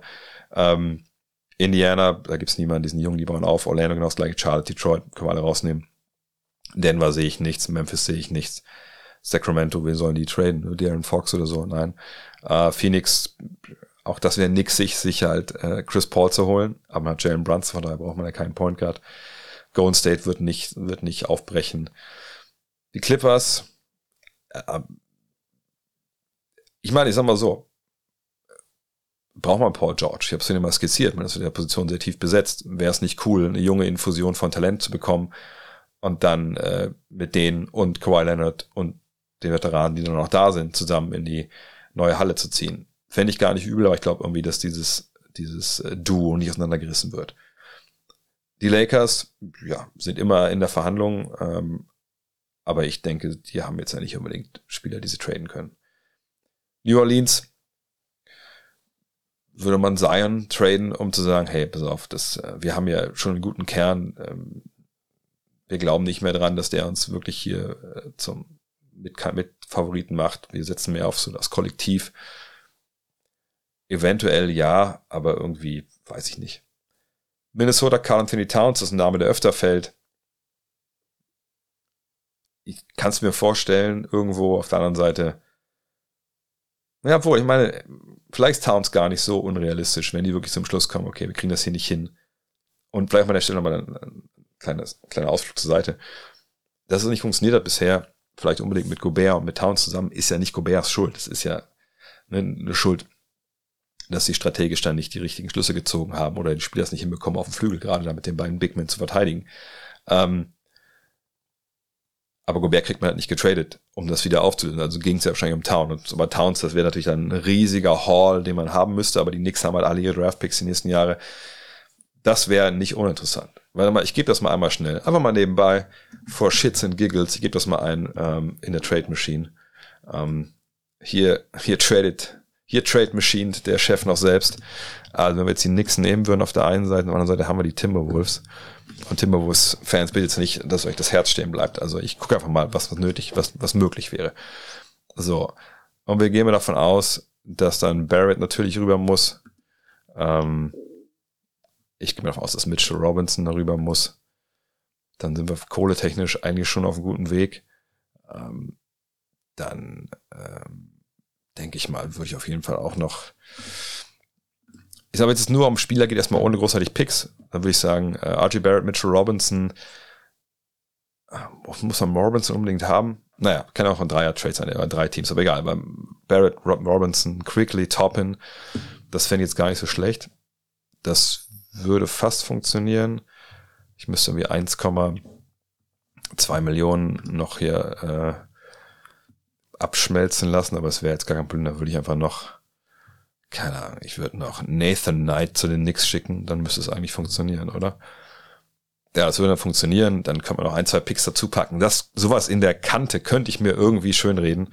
Ähm, weil die einfach echt viel, viel haben, was sie abgeben könnten, was interessant wäre. Ob es jetzt alles so für die Timberwolves passt, versteht mich da jetzt nicht falsch. Das, äh, es sollte nur mal so ein ne, Gedankenexperiment sein. Die Thunder haben niemanden. Dallas, glaube, Kyrie Irving brauchen sie nicht. Uh, Utah ist im Neuaufbau Portland, Dame Lillard, das ist ja natürlich alle, den jeder wir haben will jetzt, aber das könnt ihr euch, glaube ich, aus dem Kopf schlagen, es sei denn, da gibt es eine klare 180-Grad-Wendung in Lillards Kopf. Uh, die Spurs in Houston haben dann niemanden. Von daher, ja, ich denke, Towns ist da der, der Name, der mir mich am ehesten äh, dann mal beschäftigen würde. Clint fragt, wie wertest du die Saison von Markel Fultz? Nach seiner ganzen, nach seiner ganzen Verletzung spielt er so stark auf wie noch nie in der NBA und bringt regelmäßig Speed und Ordnung in Spieler Magic, sogar der Spiel aus Mitteldistanz scheint echt solide zu sein. Ja, ja, ich habe den ja auch äh, live sehen können äh, in Orlando. Und das ist einfach, ich habe glaube ich schon mal an der Stelle gesagt, hier eine, eine schöne Geschichte. Ich suche seine Zahlen mal nebenbei raus. Ähm, wenn wir uns anschauen, dieses Jahr eine Career Highs bei den Punkten, äh, auch slightly bei den Assists 5,7, äh, vorher war 5,5 Career High, Rebounds Career High, hat aber auch so viel gespielt wie noch nie auf 36 Minuten, gucke ich mal schnell. Ja, 36 Minuten sieht es ein bisschen anders aus, aber die vergangene Saison besser, da hat er nur 18 Partien absolviert. Das waren jetzt auch zwei Jahre, wo er wirklich auch nicht wirklich dabei war. Ähm, wenn wir uns die Shooting Stats anschauen, dann sind sie ja gerade aus der langen Mitteldistanz, ne, das ist von 37% auf knapp 45% hochgegangen. Das ist bei einem relativ guten Volumen einfach euch doch eine gute Zahl. Dreier war jetzt auch 31% Das ist ja auch ein Career High, glaube ich, wenn ich mich nicht ganz täusche. Ähm, ja. Der Trend zeigt in die richtige Richtung. Jetzt muss man mal abwarten, ne, wie er diesen Sommer dann mitnimmt. Ähm, ist jetzt natürlich kein steinalter Spieler, ist 24. Aber ja, da zeigt auf jeden Fall der, der Trend in die richtige Richtung, seit er dabei ist. Fand ich auch, ging es bei den Magic geordneter zur Sache. Marty fragt, wenn du dir eine, auch eventuell unrealistische Änderung in der NBA wünschen könntest, welche wäre das? Denke zum Beispiel an die Draft, Salary Cap, Shot Clock, Modus der regulären Saison und so weiter. Das sind die beiden Sachen, die ich eigentlich, äh, ich würde drei Sachen sagen. Also Spiel, äh, halt ändern im Sinne von 70 Spiele. Wenn wir es auf 72 ist, man irgendwie hinbekommt. Das wird nie, auch mit so einer Zahl natürlich wird das nicht äh, symmetrisch sein. Aber ist auch egal, ne? da kommt man mit klar, wenn dann ist es auch nicht symmetrisch. Ähm, aber einfach dann gucken, dass man einfach den Leuten mehr Zeit gibt, ne? mehr Regeneration. Wird immer noch Load Management geben, klar, aber ich denke aber, das Produkt wird besser sein. Äh, von daher, ja, also zehn Spiele weniger, sagen wir mal. Dann ich würde die Draft abschaffen. Ich finde es auch geil, gar keine Frage, aber ich sage ja, ne, da kann man auch von Europa lernen. Die Draft an an Salary Cap, an Free Agency koppeln, dass man sagt, hey, du kannst ähm, natürlich junge Spieler Vertrag nehmen, von mir ist auch gerne mit der mit dem Rookie äh, Salary Scale, aber du kannst eben nur nehmen, wenn du Platz einem Salary Cap hast. Ähm, und dann können sich die Spieler ein bisschen selbst entscheiden, auf wo sie hingehen wollen. Ich verstehe wirklich immer nicht ganz, warum das cool ist mit viel des diktiert wird, wo ein junger Basketballer Basketball zu spielen hat in der NBA. Ich meine, das, äh, that's what the money is for, ne, sagt man ja so schön. Das ist das Schmerzensgeld, was man da bekommt. Aber ähm, ich finde, es gibt einen besseren Weg ähm, zwischen was wir jetzt haben und naja, jetzt kaufen sich aber nur die, die ganzen super Teams kaufen sich äh, die jungen Spieler äh, zusammen. Da gibt es einen Mittelweg und ich glaube, den müsste man finden. Ich sage auch jedes Mal dazu, ich bin nicht der schlauste Typ, um das bis zum Ende durchzudeklinieren, was man dann auch an, an Klauseln und, und Salary Cap Geschichten und so mit einbauen muss. Aber ich fände es einfach spannend, das zu sehen. Und das letzte ist, dass das ganze Finanzsystem der NBA einfach schon eine gewisse Renovierung äh, bedarf, weil wenn Teams bestraft werden dafür, dass sie vielleicht auch einen jungen Spieler haben, der relativ gut wird, ne, weil man von der Salary Cap fehlt oder weil man nicht mehr früh genug draftet, ähm, was ja auch wieder damit dann einhergehen würde, wenn man die Draft halt so abschafft, dass dann wäre diese Strafe natürlich für Teams wie, wie zum Beispiel die Mavs oder so dann äh, nicht mehr so, also hart, weil überlegt euch mal, ne, Luca kommt, ist sofort wahnsinnig gut und zieht die Mavs auf unteres Mittelmaß und schon auf einmal hast du nicht mehr diese frühen Draftpicks, wie zum Beispiel Oklahoma City damals mit, mit Westbrook, mit Durant, mit, mit Ibaka, mit Harden und so. Ähm, ne, das würde auch mit reinpacken. Äh, dann, ne, dass du halt, natürlich Bird-Rechte muss es geben, aber ne, wenn ich erinnere, wir in den letzten Jahren immer wieder Beispiele gehabt von äh, Teams, die, wo ein Spieler Free Agent wurde, wo klar war, wenn wir den jetzt nicht halten, dann kriegen wir keinen Spieler, der vergleichbar gut ist. So, und dann haben die überbezahlt. Otto Porter ist so ein Beispiel. Ähm, also was tut Teams natürlich dann weh? Also da müssen wir auch eine ruhige Regelung finden, aber was da jetzt eine Regelung sein muss, äh, ja, ist schwer. Weiß ich ehrlich gesagt auch nicht. Aber das wären so die unrealistischen großen Änderungen, die ich, die ich gerne sehen würde. Kay Fischer fragt, kennst oder denkst du, dass wenn Joel Embiid in den letzten beiden Jahren MVP gewesen wäre, es aktuell nahezu keine oder nur eine kleine Diskussion um die Wahl von Jokic zum MVP geben würde, weil es so das ewige, unausgesprochene Gesetz mit den drei MVPs in Folge nicht gäbe, beziehungsweise eben dann gegen Embiid sprechen würde. Ja, das ist ein sehr cleverer Ansatz, um die Sache äh, mal umzudrehen. Äh, ja, es wäre wirklich so, dass wenn der Fall umgekehrt wäre, würden wir jetzt sagen, ja gut, ähm, Embiid, das Narrativ wäre ja auch easy. Ey, Embiid, letzten beiden Jahre auch nichts gewonnen. Wie kann der zum dritten Mal äh, MVP werden? Außerdem letzten beiden Jahre viele Spiele verpasst. Hätte er überhaupt da gewählt werden können? Naja, ich weiß ja nicht. So, ähm, von daher, das zeigt, die Frage zeigt sehr gut auf, was die Schwächen dieses Jokic darf nicht dreimal in Folge MVP äh, Dings ist, nämlich dass diese Leistung eigentlich Jahr für Jahr gesehen werden muss. Aber gut, davon können sich, glaube ich, einfach viele nicht freimachen. Peter P. fragt, wie stehst du zum Thema Vereinstreue, gerade bei arrivierten Spielern im Spätherbst ihrer Karriere? Könnte ja zum Beispiel beim geschonten Dame Lillard ein Thema werden. Passend zur neuesten Hall of Game Folge bekomme ich zum Beispiel bei Big Patrick Ewing im Sonics oder Magic Trikot immer noch Schnappatmung. Naja, Vereinstreu ist ja das falsche Wort, wenn wir ehrlich sind. Ähm, das ist ein Wort, das wir ähm, aus dem Fußball kennen, natürlich vor allem. Und klar, wir haben alle diese Beispiele im Kopf, wo wir sagen, hey, äh, der Spieler, äh, der steht für diesen Verein und ähm, der war 20 Jahre da. Und natürlich im Basketball gibt es die Beispiele auch, ne, Dirk, Kobe.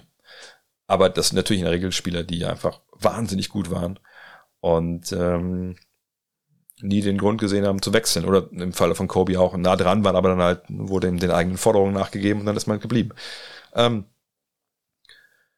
die allermeisten Spieler haben natürlich nicht diesen Luxus. Und es geht nicht immer darum, dass sie irgendwann das mehr Geld verdienen können, denn das Geld, das können sie ja eigentlich bei ihrem Verein, können sie am meisten verdienen. Das ist zumindest die letzten Jahre so, es war früher auch nicht. Aber äh, jetzt, wenn wir von aktuellen Status Quo mal ausgehen.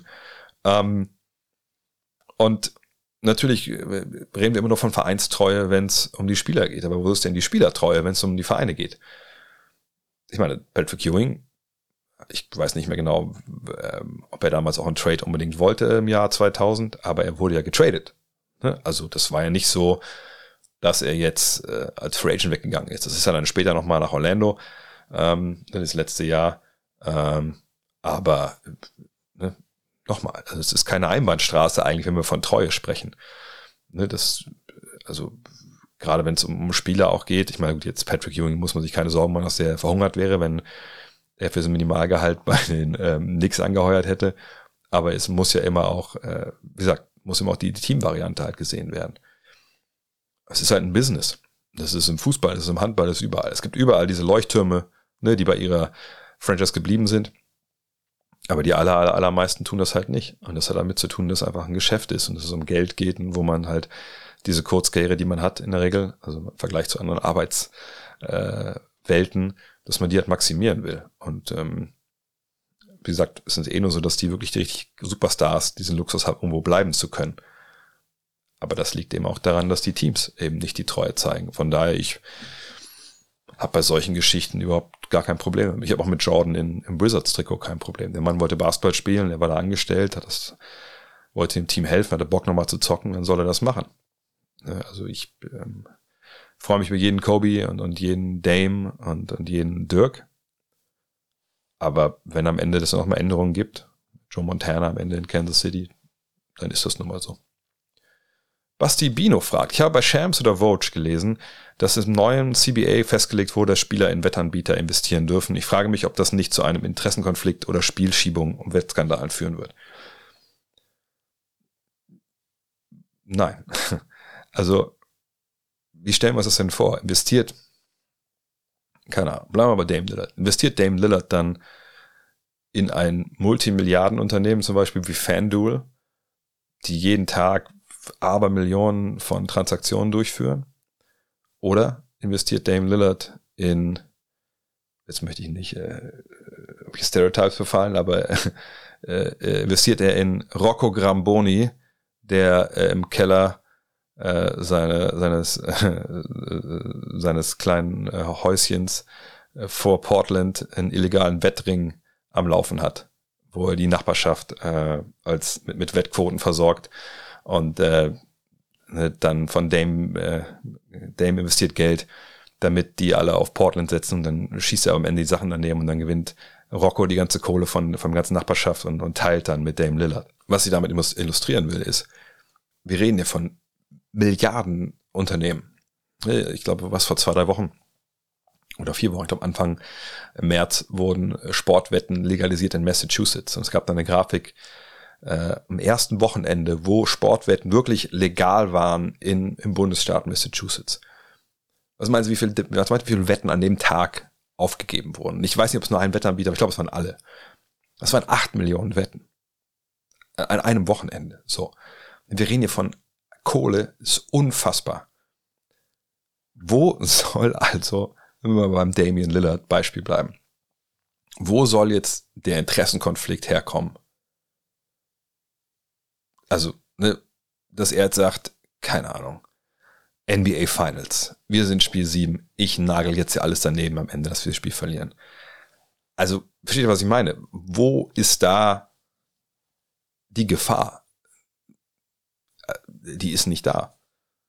Ne, wir hatten natürlich Wettskandale. Tim Donaghy ist der berühmteste äh, in der NBA. Äh, Pete Rose ist der berühmteste im, ähm, im Baseball, der auf eigene Spiele gewettet hat er zwar immer gesagt, glaube ich, aber nur, dass wir gewinnen. Ja gut, scheiß drauf. Aber das ist dann natürlich, das zerrt an der Integrität des Spiels, genau wie es bei Tim Donaghy der Fall war, haben wir auch im, im Dark Issue drin. Ähm, das ist was ganz anderes. Aber investieren in ein Unternehmen, das mit Sportwetten Geld verdient. Und da jetzt irgendwie zu glauben, naja, und da kann der Spieler ja dann irgendwie diesem, diesem Unternehmen mehr Geld anbringen. Jo, das ist so weit weg von der Realität, glaube ich, dass wir uns darüber einfach keine Sorgen machen müssen. Und was man auch wissen muss, ist, dass der US-Sport oder auch die NBA, das ist, ähm, die sind so, so, so, so, so, so bedacht darauf, dass genau was das angeht, ne, dass da einfach überhaupt gar kein Schindler mit betrieben wird, dass da auf jeden Fall, dass man nicht einmal auf die Idee kommen kann, dass da irgendwas passiert. Warum? Weil Wettskandale, es geht zurück bis Jack Molinas in den 50ern und 60ern. Auch das haben wir in der Dark Issue thematisiert. Am College gab's ähm, äh, verschiedene Skandale. Ich weiß, dass ich in den 90ern drüben war. Äh, UNLV damals, Jerry Chakanian, äh, da ist ein Spieler in so, einem Hot, so einer Hot Tub gesehen worden in Las Vegas mit so einem Buchmacher. Ne, das waren die Skandale. Die verschieben Spiele, dafür kriegen die selber Geld. So, und das ist ja aber ganz was anderes als wir investieren in ein Unternehmen, das mit Sportwetten Geld verdient. So. Das ist ja auch ein langfristiges Investment. Das macht auch Sinn für die Spieler, weil die Spieler, muss man auch sagen, das ist ein wachsender Markt, das ist in den USA, das boomt ohne Ende. Wir haben das ja auch in England schon, schon seit Ewigkeiten. Ähm, warum sollen die Spieler da nicht partizipieren drin? Von daher vollkommen nachvollziehbar, dass sie da investieren dürfen. Dan Bauer fragt, Start, Bench, Cut, Cut. Die Cavs, also ne, ne, andersrum, LeBron bei den Cavs, seiner ersten Runde, dann äh, Miami LeBron, LeBron bei den Cavs, zweite Runde oder äh, Lakers LeBron. Das ist relativ schnell ähm, erklärt, denke ich mal. Also starten tut Miami LeBron, da war er auf der Höhe seines Schaffens. Äh, von der Bank kommt Cavs LeBron 2. Da hatte er dann bisschen mehr Erfahrung natürlich auch schon gesammelt. Ähm, war aber nicht mehr auf der Ledge auf dem krassen Level. Auch der Dreier fiel, glaube ich, nicht ganz so gut wie damals zu Miami. Ähm, und dann äh, gecuttet, wenn jemand anderen. Also Lakers LeBron und Cavs LeBron Nummer eins. Der eine war zu jung, der andere war zu alt. Äh, Cavs 1 hatte halt, äh, LeBron 1 hatte halt keinen Wurf, kein Postgame. Äh, und jetzt der jetzige Lakers LeBron bei einzelner Qualität ähm, ist halt nicht so gut wie Miami LeBron oder Cavs 2 LeBron, weil er halt schon weit über 30 ist. Also da müssen wir, glaube ich, gar nicht, gar nicht weiter drüber sprechen, zumal auch Lakers LeBron einfach wahnsinnig oft verletzt ist. Klaas Focken fragt, Dirk Nowitzki ist ein Held meiner Jugend, obwohl ich damals kaum die Möglichkeit hatte, ihn live zu sehen. Trotzdem war er aus meiner Sicht medial präsent und seine Popularität ist und war hoch. Das kann man von Leon Dreiseitel nicht behaupten. Er hat in der NHL in den letzten fünf Jahren viermal über 100 Scorerpunkte gemacht und war MVP, findet aber in den Medien so gut wie gar nicht statt. Kannst du aus journalistischer Sicht skizzieren, wie sich Nowitzkis Popularität in Deutschland vor allem in den frühen Jahren entwickelt hat und warum dies bei einem Leon Dreiseitel nicht so ist, obwohl er vergleichbare Leistungen bringt und eine ähnliche Bedeutung in der Liga haben sollte? Oder drückt mich da meine Wahrnehmung von damals und jetzt? Da gibt's verschiedene Gründe und das ist durchaus so, natürlich so wie der Klaas das hier skizziert. Ja, Leon Dreiseitel ist einer der besten NHL-Spieler der Welt. Ähm, der spielt in einer Reihe, glaube ich zumindest, äh, mit Conor McDavid, also dem besten äh, Eishockeyspieler gerade. Äh, das ist ein Traumduo. Das ist wie, als wenn LeBron, äh, äh, LeBron, also wenn Dirk mit LeBron oder mit Kobe zusammen gespielt hätte. Ähm, aber die erste Krux ist, es ist Eishockey.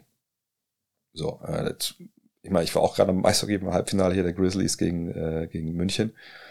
Ich war als Jugendlicher relativ oft beim Eishockey am ESC noch und so. Ich bin auch, wenn ich es schaffe, drüben auch bei den NHL-Spielen, wenn ich äh, in NBA-Städten bin. Ähm, aber es ist eben Eishockey. Das ist nochmal mehr Nische in Deutschland als Basketball, weil im Basketball haben wir ja zumindest diesen gewissen Coolheitsfaktor für Kids. Ne, viele sind damit in Kontakt gekommen äh, über die Jahre, auch sei es durch Highlights, sei es durch Nowitzkis Nationalmannschaftserfolge etc. Ähm, und selbst wenn die jetzt nicht selber im Verein spielen oder, keine Ahnung, die Hard NBA-Fans sind, wissen zumindest, wer der Mann ist. Auch weil sie sein Gesicht kennen. Ich würde auch Leon Dreisel erkennen, denke ich, wenn ich ihn sehe. Aber wenn der Mann arbeitet, hat er einen Helm auf. Und das ist ein riesen Nachteil. Das ist auch ein riesen Nachteil von Footballspielern, wenn man ehrlich ist. Also ich glaube nicht, dass wenn ihr äh, durch eine amerikanische große, wenn ihr über einen Times Square schlendert und das ist nicht irgendwie ein Lineman jetzt, der da vorbeikommt, oder es ist Tom Brady, sondern es ist äh, Tua Tango Bailoa ist jetzt auch äh, Quarterback, den kennt man vielleicht schon ein bisschen vom Sehen her. Aber sagen wir, es kommt irgendein, irgendein Running Back kommt da vorbei. Siege Elliott. Glaube ich dass ihn jeder sofort erkennt. Aber wenn wir bei, bei Wide Receivers sind, die, die super lang sind, ne, das, die, die kennt man, man kennt die nicht, weil die, weil die halt einen Helm aufhaben. So, Punkt. Man sieht die Haare von denen nicht. Klar kennt man, dass das Athleten sind, aber man wüsste nicht, wo der spielt oder wie der heißt. Und dann von welchen Guards oder, oder Left Tackles äh, ganz, ganz, ganz abgesehen. Ähm, und das ist ein Faktor, den man nicht vernachlässigen darf. Aber vor allem geht es daran, dass die NHL natürlich und Eishockey an sich in Deutschland ein klares Nischendasein äh, fristet. Nowitzki, muss man sagen, über die Jahrzehnte ist ja sicherlich medial auch nicht alles hundertprozentig super geil gelaufen und das war jetzt, äh, hätte man viel noch mit rausholen können. Aber er war dann schon präsent, ist ins Sportstudio gegangen, wenn er im Sommer hier war. Wurde auch gerne genommen natürlich. Und ähm, gab viele Medientermine er ist ja natürlich auch ein guter Typ gewesen, das, das hilft natürlich auch. Ich denke, das ist Dreiseitel auch, von dem, was ich von ihm mitbekommen habe. Ähm, aber es war eben ein anderer Sport, der hier populärer ist als Eishockey. Und muss man dann sagen, es gab eben Nationalmannschaftserfolge. Äh, sicherlich nicht alle zur besten deutschen Sendezeit, ne? gerade auch 2002 war das ja nicht so. Aber ne, man hat das schon irgendwie mitbekommen, äh, die Medien sind draufgegangen. Beim Eishockey, wo jedes Jahr, glaube ich, WM ist, wenn ich mich nicht ganz täusche, haben es mittlerweile geändert, ähm, äh, ist es dann aber auch so, ne? Das ist dann halt äh, mit Helm und das ist jedes Jahr irgendwie, ja, so richtig kriegt man es dann auch nicht mit. Ähm, von daher, so würde ich das erklären wollen. Aber natürlich rein von dem Status, rein von, was das für ein geiler Sportler ist, müsste natürlich in Deutschland viel, viel höher gehängt werden. Aber wird er nicht, weil er Eishockey spielt. Punkt. Mike Hill fragt, das Basketballspiel hat sich in den vergangenen Jahren verändert, bezüglich viel mehr Dreier und so. Wenn du entscheiden könntest, wäre dann das Spiel schon immer so gewesen oder das Spiel wie früher, hätte sich nie verändert. Anders gefragt, welchen Basketballstil schaust du dir lieber an? Ähm, ich sag mal so, es kommt darauf an, was das für ein Spiel aus der jeweiligen Ära ist. Man kann aus jeder Ära sich Spiele raussuchen, die sind unfassbar hässlich und nicht, nicht anzugucken. Das gilt für jede Liga und, und für jeden Wettbewerb. Da können wir über die NBA, die Euroleague, äh, die BBL, wahrscheinlich auch eure Oberliga um die Ecke reden. Da gibt's mal, sag, gibt's Teams und, und Spiele, wo du denkst, um Gottes Willen, wenn ich noch ein bisschen länger, länger gucken muss, dann nehme ich hier den, äh, den Weedwacker 2.0 und, und, und fräse mir die Augen raus. So. Ähm, und gleichzeitig gibt's aus jeder Ära Spieler, wo du sagst, oder Spiele, wo du sagst, Alter, das ist das Geilste, was ich je gesehen habe. Gib mir bitte mehr. Ähm, wenn man diese Spiele jetzt nimmt, also diese ne, Spiele, wo es äh, tolles Shotmaking gab, clevere Verteidigung, äh, große Spielintelligenz auf beiden Seiten, an beiden Enden des Feldes, da wäre ich wahrscheinlich schon in, in, der aktuellen Ära, wenn ich ehrlich bin. Aber eben wirklich nur im, im allerhöchsten Niveau mit den allerbesten Spielern, mit, mit, mit dem allerbesten Voraussetzungen. Also wenn wir uns die, zum Beispiel die Cavs, äh, Warriors Finals angucken in, der, in den KD-Jahren, das war schon auf einem Niveau, das war unfassbar. Oder auch von mir ist das erste äh, Finale Cavs gegen Warriors, ähm, wie die Warriors gespielt haben. Äh, wenn wir uns 2014 angucken, die äh, Spurs gegen die Heat, das war der schönste Basketball, den ich je gesehen habe. Die Frage ist halt, ist 2014 jetzt schon die gleiche Ära wie jetzt? Wahrscheinlich irgendwo schon. Ich fand aber den Level von Basketballintelligenz, Zusammenspiel, den die Spurs damals hatten in dem Jahr, der wurde seither nicht, mehr, seither nicht mehr erreicht. Wenn man, wenn heute ein Team so spielen könnte wie die Spurs von damals, dann würde keiner sagen, dass diese Ära mit dem Dreier eine Katastrophe wäre, dass ich keiner angucken kann. Aber das zeigt eben auch so ein bisschen, dass gewisse Attribute und ähm, gewisse Merkmale von gutem Basketball, die sind immer da. Den extra Pass zu spielen, gutes Spacing zu haben, äh, den Gegner nicht wissen zu lassen, was das nächste passiert. Also never, never let them know your next move. Ne, das, das ist im Basketball einfach auch wahnsinnig wichtig, damit du halt die nächste Aktion starten kannst, damit irgendwer frei wird. Und das sind alles so Sachen, das haben die Spurs für meinen Begriff damals perfekt gemacht. Oder so nah an perfekt, wie ich es bis, bis dahin nie gesehen habe. Ich habe natürlich jetzt in den 80ern die, die ähm, Lakers und Celtics, Celtics 86 zum Beispiel, nicht so verfolgen können natürlich. Äh, da war ich noch viel zu jung, äh, auch noch kein Basketball gespielt, es ging erst 88 los. Ähm, von daher, ja, wenn wir jetzt äh, die Spurs mit reinnehmen wollen, die aktuelle Ära, dann würde ich sagen, die. Ähm, wie gesagt, clever, auch gerne Five Out. Der Ball läuft. Das ist der Stil, den ich gut finde. Und dann ist eigentlich egal, welche Ära das äh, gab. Und die Dreilinie hilft ja eigentlich, wenn man ehrlich ist. Und, und die Gefahr von der Dreilinie hilft, dass man halt mehr Passwege hat, mehr, mehr Platz zum Cutten, Ziehen etc. Marius fragt, ich habe das Gefühl, der Erwartungsdruck in der NBA bezüglich einer Meisterschaft übersteigen das Potenzial. Wenn man überlegt, von wie vielen aktuellen Spielern in ihrer Karriere mindestens eine Meisterschaft erwartet wird, dann haut das doch vorne und hinten nicht hin. Es ist einfach nicht genug Zeit, äh, sodass alle einen Titel gewinnen können. Dabei ist das Skill-Level abnormal hoch. Wie kann man dafür sorgen, dass eine Mannschaft im Teamsport nicht mehr die Krönung einer individuellen Karriere darstellt? Beispiel Iverson. Andere Frage, wie kriegen wir diese Ring-Culture, die es da nun mal gibt, entschärft? Ähm, erstmal gebe ich Marius recht. Wir haben momentan zu viele Stars, zu viele Topspieler, als dass man ne, erwarten könnte, dass alle halt Meister werden. Aber das ist natürlich auch ein krasser Luxus, wenn wir ehrlich sind. Ne, es gibt ja einen Grund, warum wir bestimmten Jahren da mehr drauf schauen. Ey, wer ist eigentlich jetzt Meister geworden? Wer, wer, wer müsste Meister werden? Und manchen nein, nicht Jahren, sondern Jahrzehnten oder Äras, Ehren. Oder manchen sagt Jahrzehnten, sagt man, ja gut, da fällt mir jetzt nichts großartig was auf. Aber ist ja auch klar, wenn man sich meinetwegen nur, sagen wir in einer Spanne von zehn Jahren, wenn man nur fünf, sechs absolute Superstars hatte, ähm, vom Schlager eines, eines LeBron, eines Dirk, whatever. Und die werden alle meisten sagen, ja, herzlichen Glückwunsch, das war, war gut, haben sie alle geschafft, perfekt. Wenn wir natürlich die 90er sehen und irgendwie gefühlt werden nur von den absoluten Top-Jungs, ne, es werden nur Jordan und One Meister. Ich weiß, ich, also es wird ein bisschen vereinfachter gestellt, aber eine Sache, in den 90ern ist es so. Naja, klar, dann geht's halt los. Was ist eigentlich mit Barkley? Was ist mit Ewing? Was sind ähm, mit den Jungs, die da groß waren und das nicht das Glück hatten, wie zum Beispiel David Robinson, dass dann halt Tim Duncan vorbei steppt und sagt, komm, wir werden mal zusammen Meister. Ne? Und das war dann 99. Also, ne, das sind so Geschichten, das hängt eben viel davon ab, was in dieser jeweiligen Ära passiert ist. Heute haben wir eben einen unfassbaren Luxus und ich, ich sage das mal gerne mit dazu, weil ich glaube, viele haben das nicht so präsent und viele, glaube ich, haben noch nicht diese, können das nicht geschichtlich so einordnen. Ähm, wir haben einfach gerade ein, ein unfassbare Dichte an der Spitze mit unfassbaren Talenten.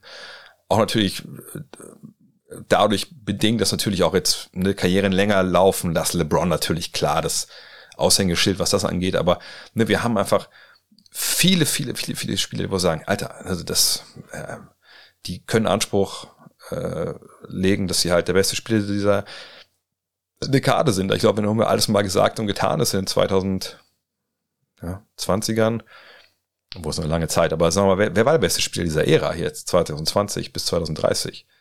Das wird noch spannend. Mal gucken. Ne? Und da gibt es auch ein bisschen Overlap, so von verschiedenen Jahrzehnten, aber das ist Wahnsinn. Aber zurück zu dieser Ring, Ring Culture. Es ist nun mal so, dass im Basketball ein einzelner Spieler eben wahnsinnig viel Einfluss nehmen kann. Im Fußball würden wir nie darüber reden. Naja, Sinne, den sie dann, geiler Typ, aber ist nie Meister geworden. Da gibt's das so ein bisschen im Sinne von, naja, der ist nie Weltmeister geworden. Aber jetzt mal ganz ehrlich, also da, da muss man schon für einen Verlag aus Berlin arbeiten, äh, mit, mit ganz, ganz großen Headlines, wenn man äh, Leuten da ernsthaft vorwerfen will, dass sie nicht Weltmeister geworden sind in ihrer Karriere. Ne? Weil das, das ist ja einfach ein Narrativ, das, das passt ja hinten und vorne nicht. So. Ne, klar, jemand wie Messi, da kommt das mal vielleicht dann irgendwie vor, kam ja auch vor. Aber das ist dann wirklich reserviert für die absoluten äh, Überspieler, ne, Messi, Pele, keine Ahnung. Ronaldo. Ähm, aber selbst dem würde man jetzt mit Cristiano Ronaldo nie im Leben auslegen, ja, der ist nie Weltmeister geworden, das ist halt eine Wurst. So, ne? Gut, ist Europameister geworden, vielleicht hätte ihm das auch sehr geholfen in der Beziehung, aber sonst, ne, sonst, also im Endeffekt, ne, Kräuf wirft man ja auch nicht vor, dass er nicht Weltmeister geworden ist, denke ich. Ähm, aber im Basketball ist es halt anders. Es ist genau wie es auch im, im American Football beim Quarterbacks anders ist. Wenn du da ganz oben dabei sein willst, ne, auf dem Mount Rushmore oder ein bisschen breiter das Ganze machen. Gut, ich weiß nicht, gibt es einen Berg, wo mehr Leute reingenagelt wurden, keine Ahnung. In Sinne, ne, dahin willst auf das höchste Level. Da würde ich auch gesagt, als Quarterback, na gut, also muss schon mal Meister geworden sein. Also du kannst jetzt nicht sagen, du bist, also Dan Marino hat keinen Anspruch, einer der besten Quarterbacks aller Zeiten zu sein. Also wirklich in der absoluten Shortlist wenn jemand wie Tom Brady da ist oder Joe Montana oder Steve Young, wie sie alle heißen. Ähm, aber da bewegen wir uns halt beim, beim Basketball. So, ne, wenn wir jetzt bei Jokic sind, bei Embiid sind, ne, diese ganzen Jungs, äh, natürlich, die müssen sich dann mit Leuten wie, wenn wir jetzt in der Ära jetzt hier bleiben, mit Janis messen, mit, mit, mit Curry messen, mit, mit LeBron messen. So, aber es gilt auch nur für die. Ne, jemand wie Clay Thompson zum Beispiel schon mal, wenn der jetzt nicht bei den Warriors gespielt, der hat einfach wahnsinnig, diese wahnsinnigen Zahlen abgeliefert, auch shootingmäßig und wäre halt in Orlando gewesen oder so, dann hätte man jetzt nicht gesagt, ja gut, aber der ist ja nie Meister geworden. Das ist wirklich nur reserviert für diese absoluten Top-Leute. Und sind wir mal ehrlich, die Leute, die sowas absolutistisch sehen, egal ob es jetzt Fans sind oder Journalisten oder sonst was, Ex-Spieler und sagen, äh, sag mal Jokic, sag mal Jokic gewinnt nie einen Titel. Dann sagen, naja, ne, geiler Typ, so ne, mehrfach MVP geworden. Ähm, aber ist eigentlich eine wegwarende Wurst, ist nie Meister geworden. Was ja auch Dirk im Endeffekt äh, gedroht hat vor 2011. Da muss man sagen, ja, kann man so sehen, ist aber eine ziemlich dumme Ansicht, weil es ist nun mal Mannschaftssport. Basketball ist kein Tennis, das wisst ihr mittlerweile. Ähm, es gibt so viel Glück dazu. Ne? Hast du denn einen Zweit- oder Drittstar? hast du denn Gesundheit? Hast du denn im Front Office, das selbst wenn es gut ist, halbwegs cool drafted Ende der ersten Runde? Stehlen gute Trades ein oder holen die irgendwelche Leute, die das alles kaputt machen? So, und das sind ja alles Sachen, die du als Spieler gar nicht beeinflussen kannst. Ne? Und von daher gehört diese Ring-Culture in diesem absoluten extremen Auswuchs eher auf den, den Misthaufen der Geschichte. Ne, das ist eben, das sind Geschichten aus der, aus der Narrativhölle. Wenn Leute damit anfangen, Spieler ultimativ zu bewerten. Und zum Beispiel bei jemand wie Iverson, das hatten wir bei Hall of Game auch besprochen, dass die Folge ist ja auch frei empfangbar. Ähm, bei Iverson haben wir diesen weirden Fall, dass der halt nicht Meister wird, aber in die Finals kommt und das eben aber ne, mit einer Mannschaft, wo kein anderer, sagen wir es mal ganz despektierlich, auf den Korb werfen darf, weil sie es auch nicht gut können. Und er zerrt diese Truppe, die halt defensiv krass für ihn mitarbeitet, zieht er halt bis in die Finals. Sie gewinnen sogar ein Spiel in LA, den absoluten Top-Favoriten und dann am Endeffekt reicht's halt nicht. Aber das ne, validiert ihn ja in den Augen ganz, ganz vieler Menschen und sagen, ey, das Typ ist halt trotzdem ein Champion, so, so paradox das klingt. Aber das hat eben viel mit dieser Person Iverson zu tun, viel mit der Art und Weise, wie er gespielt hat, etc. pp. Und mit den Umständen, weil man sagt, okay, der hat auch nie einen guten Zweitstar gehabt, ob es jetzt Larry Hughes war oder Iguodala, das hat alles nicht gepasst zu ihm. So, Chris Webber am Ende seiner Karriere. Ähm, und das ist halt selten. Aber ich denke, wir sollten uns nicht immer, ehrlich gesagt, ähm, uns und den Sport halt äh, von irgendwelchen Leuten vor sich hertreiben lassen, die eben mutwillig solche Narrative aufbauen. Man kann dagegen halt sprechen, man kann dagegen diskutieren. Das ist ja auch eine große Grundlage der ganzen Geschichte des Sports. Ähm, aber es ist nicht so, dass irgendwo in den NBA-Statuten steht, no, wenn du nicht Meister geworden wirst, ähm, ja, bist du halt eine Wurst. So steht da nicht. Und wir sollten auch vielleicht den Leuten, die so argumentieren, einfach einen gewissen argumentativen Gegenwind äh, bringen oder einfach ignorieren, weil ne, jeder Klick ist für die natürlich Geld wert. Tim Fahr fragt, was würdest du heute beruflich machen, wenn du nicht Deutschlands, wenn du nicht Deutsch, deutscher Basketballjournalist gewesen geworden wärst? Ähm, ja, also als ich aus der Schule kam, damals war eigentlich Lehrer, habe ich jetzt auch im Stream mal ein bisschen länger erklärt. Äh, Lehrer ist ein bisschen mein Ding. Ich hätte gerne irgendwie Englisch und, und Sport gemacht oder Geschichte und, und Englisch. Äh, Problem war, äh, A hätte ich, glaube ich, äh, Sportlehrer nicht sein können, weil an der Sportschule hätte man ja auch so Sachen wie Turnen und sowas machen müssen und da hätte ich mich sicherlich relativ schnell umgebracht. Von daher gut, dass es nicht so gelaufen ist. Ähm, und ähm, Englisch, Geschichte hätte man noch das kleine Latino, das große Latino machen müssen. Ich habe Französisch versucht, anders kann man das nicht nennen, zu lernen. Ähm, von daher war ich da auch raus und dachte mir, nee, das ich mir nicht nochmal, dass ich so mal wie eine andere Sprache lerne, die ich auch nicht brauche im Alltag, sage ich mal. Zumindest war es damals noch so, weil es heute anders ist. Ähm, dann habe ich gesagt, na gut, okay, fuck it. Ähm, Journalist ist schon eine gute Nummer. Und als ich in der Sportschule war, war so die Idee, ähm, man konnte da verschiedene Basketball Kurse und Schwerpunkte, auch eine, eine B-Lizenz war das erlangen, hat dann zwar noch beim DBB irgendwie eine, eine, eine ähm, wie heißt es, äh, eine Lehrprobe machen müssen. Das wäre ein Ziel gewesen, habe dann aber gar nicht mehr gemacht am Ende, auch weil das nicht mehr möglich war dann äh, durch Studienreform etc. Ähm, und dann ist mit der Journalistensache ja auch geklappt. Aber ich war ja auch, ich habe eine Ausbildung als Industriekaufmann gemacht bei Volkswagen und äh, hätte dann auch zurückgehen können.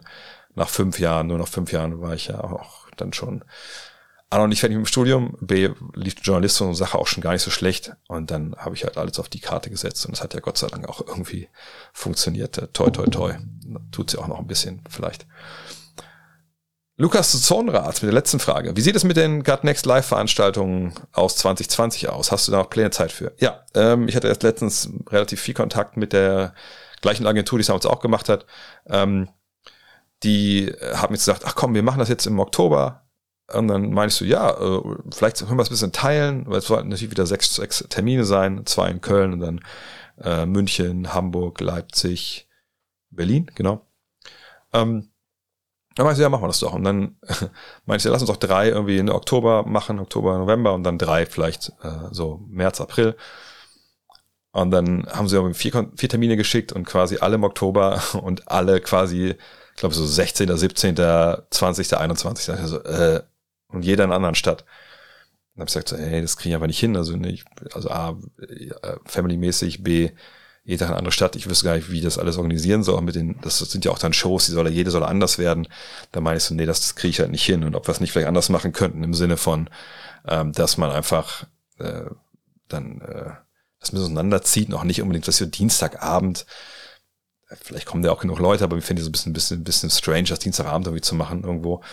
Und dann hat man gesagt, ja, nee, das ist dann alles schon auch so voll wieder im, im Herbst mit den Terminen, ne, weil klar, mal so eine kleine poplige Podcast-Show wie meine, ja, da kommen vielleicht 200, 300 Leute aus, was ich da einfach wahnsinnig toll finde, aber für die Städte ist es vielleicht ein bisschen wenig. Da wird auch zu wenig gesoffen, glaube ich, einfach dann dabei, dass die da ja Kohle machen, die, äh, die Locations.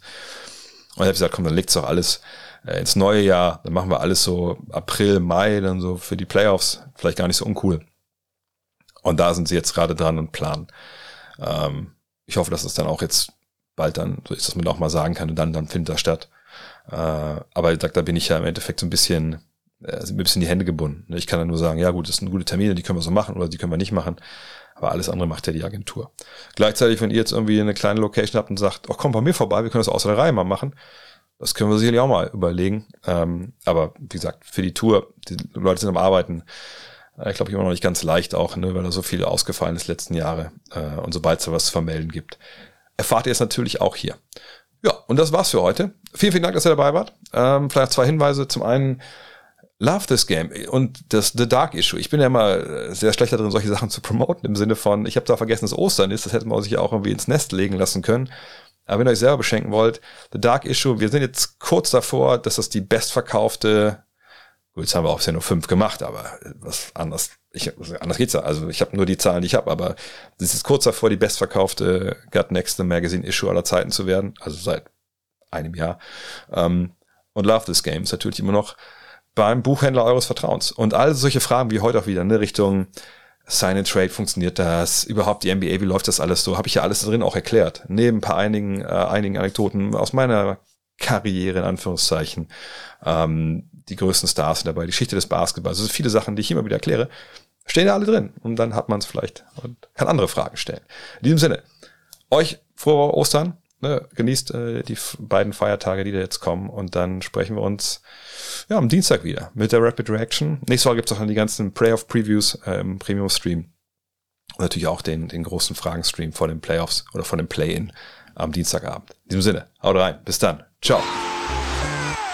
Hello. Look at this.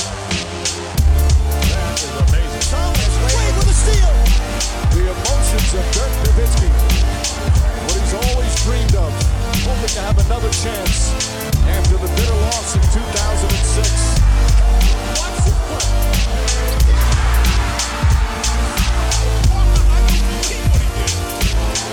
That is amazing.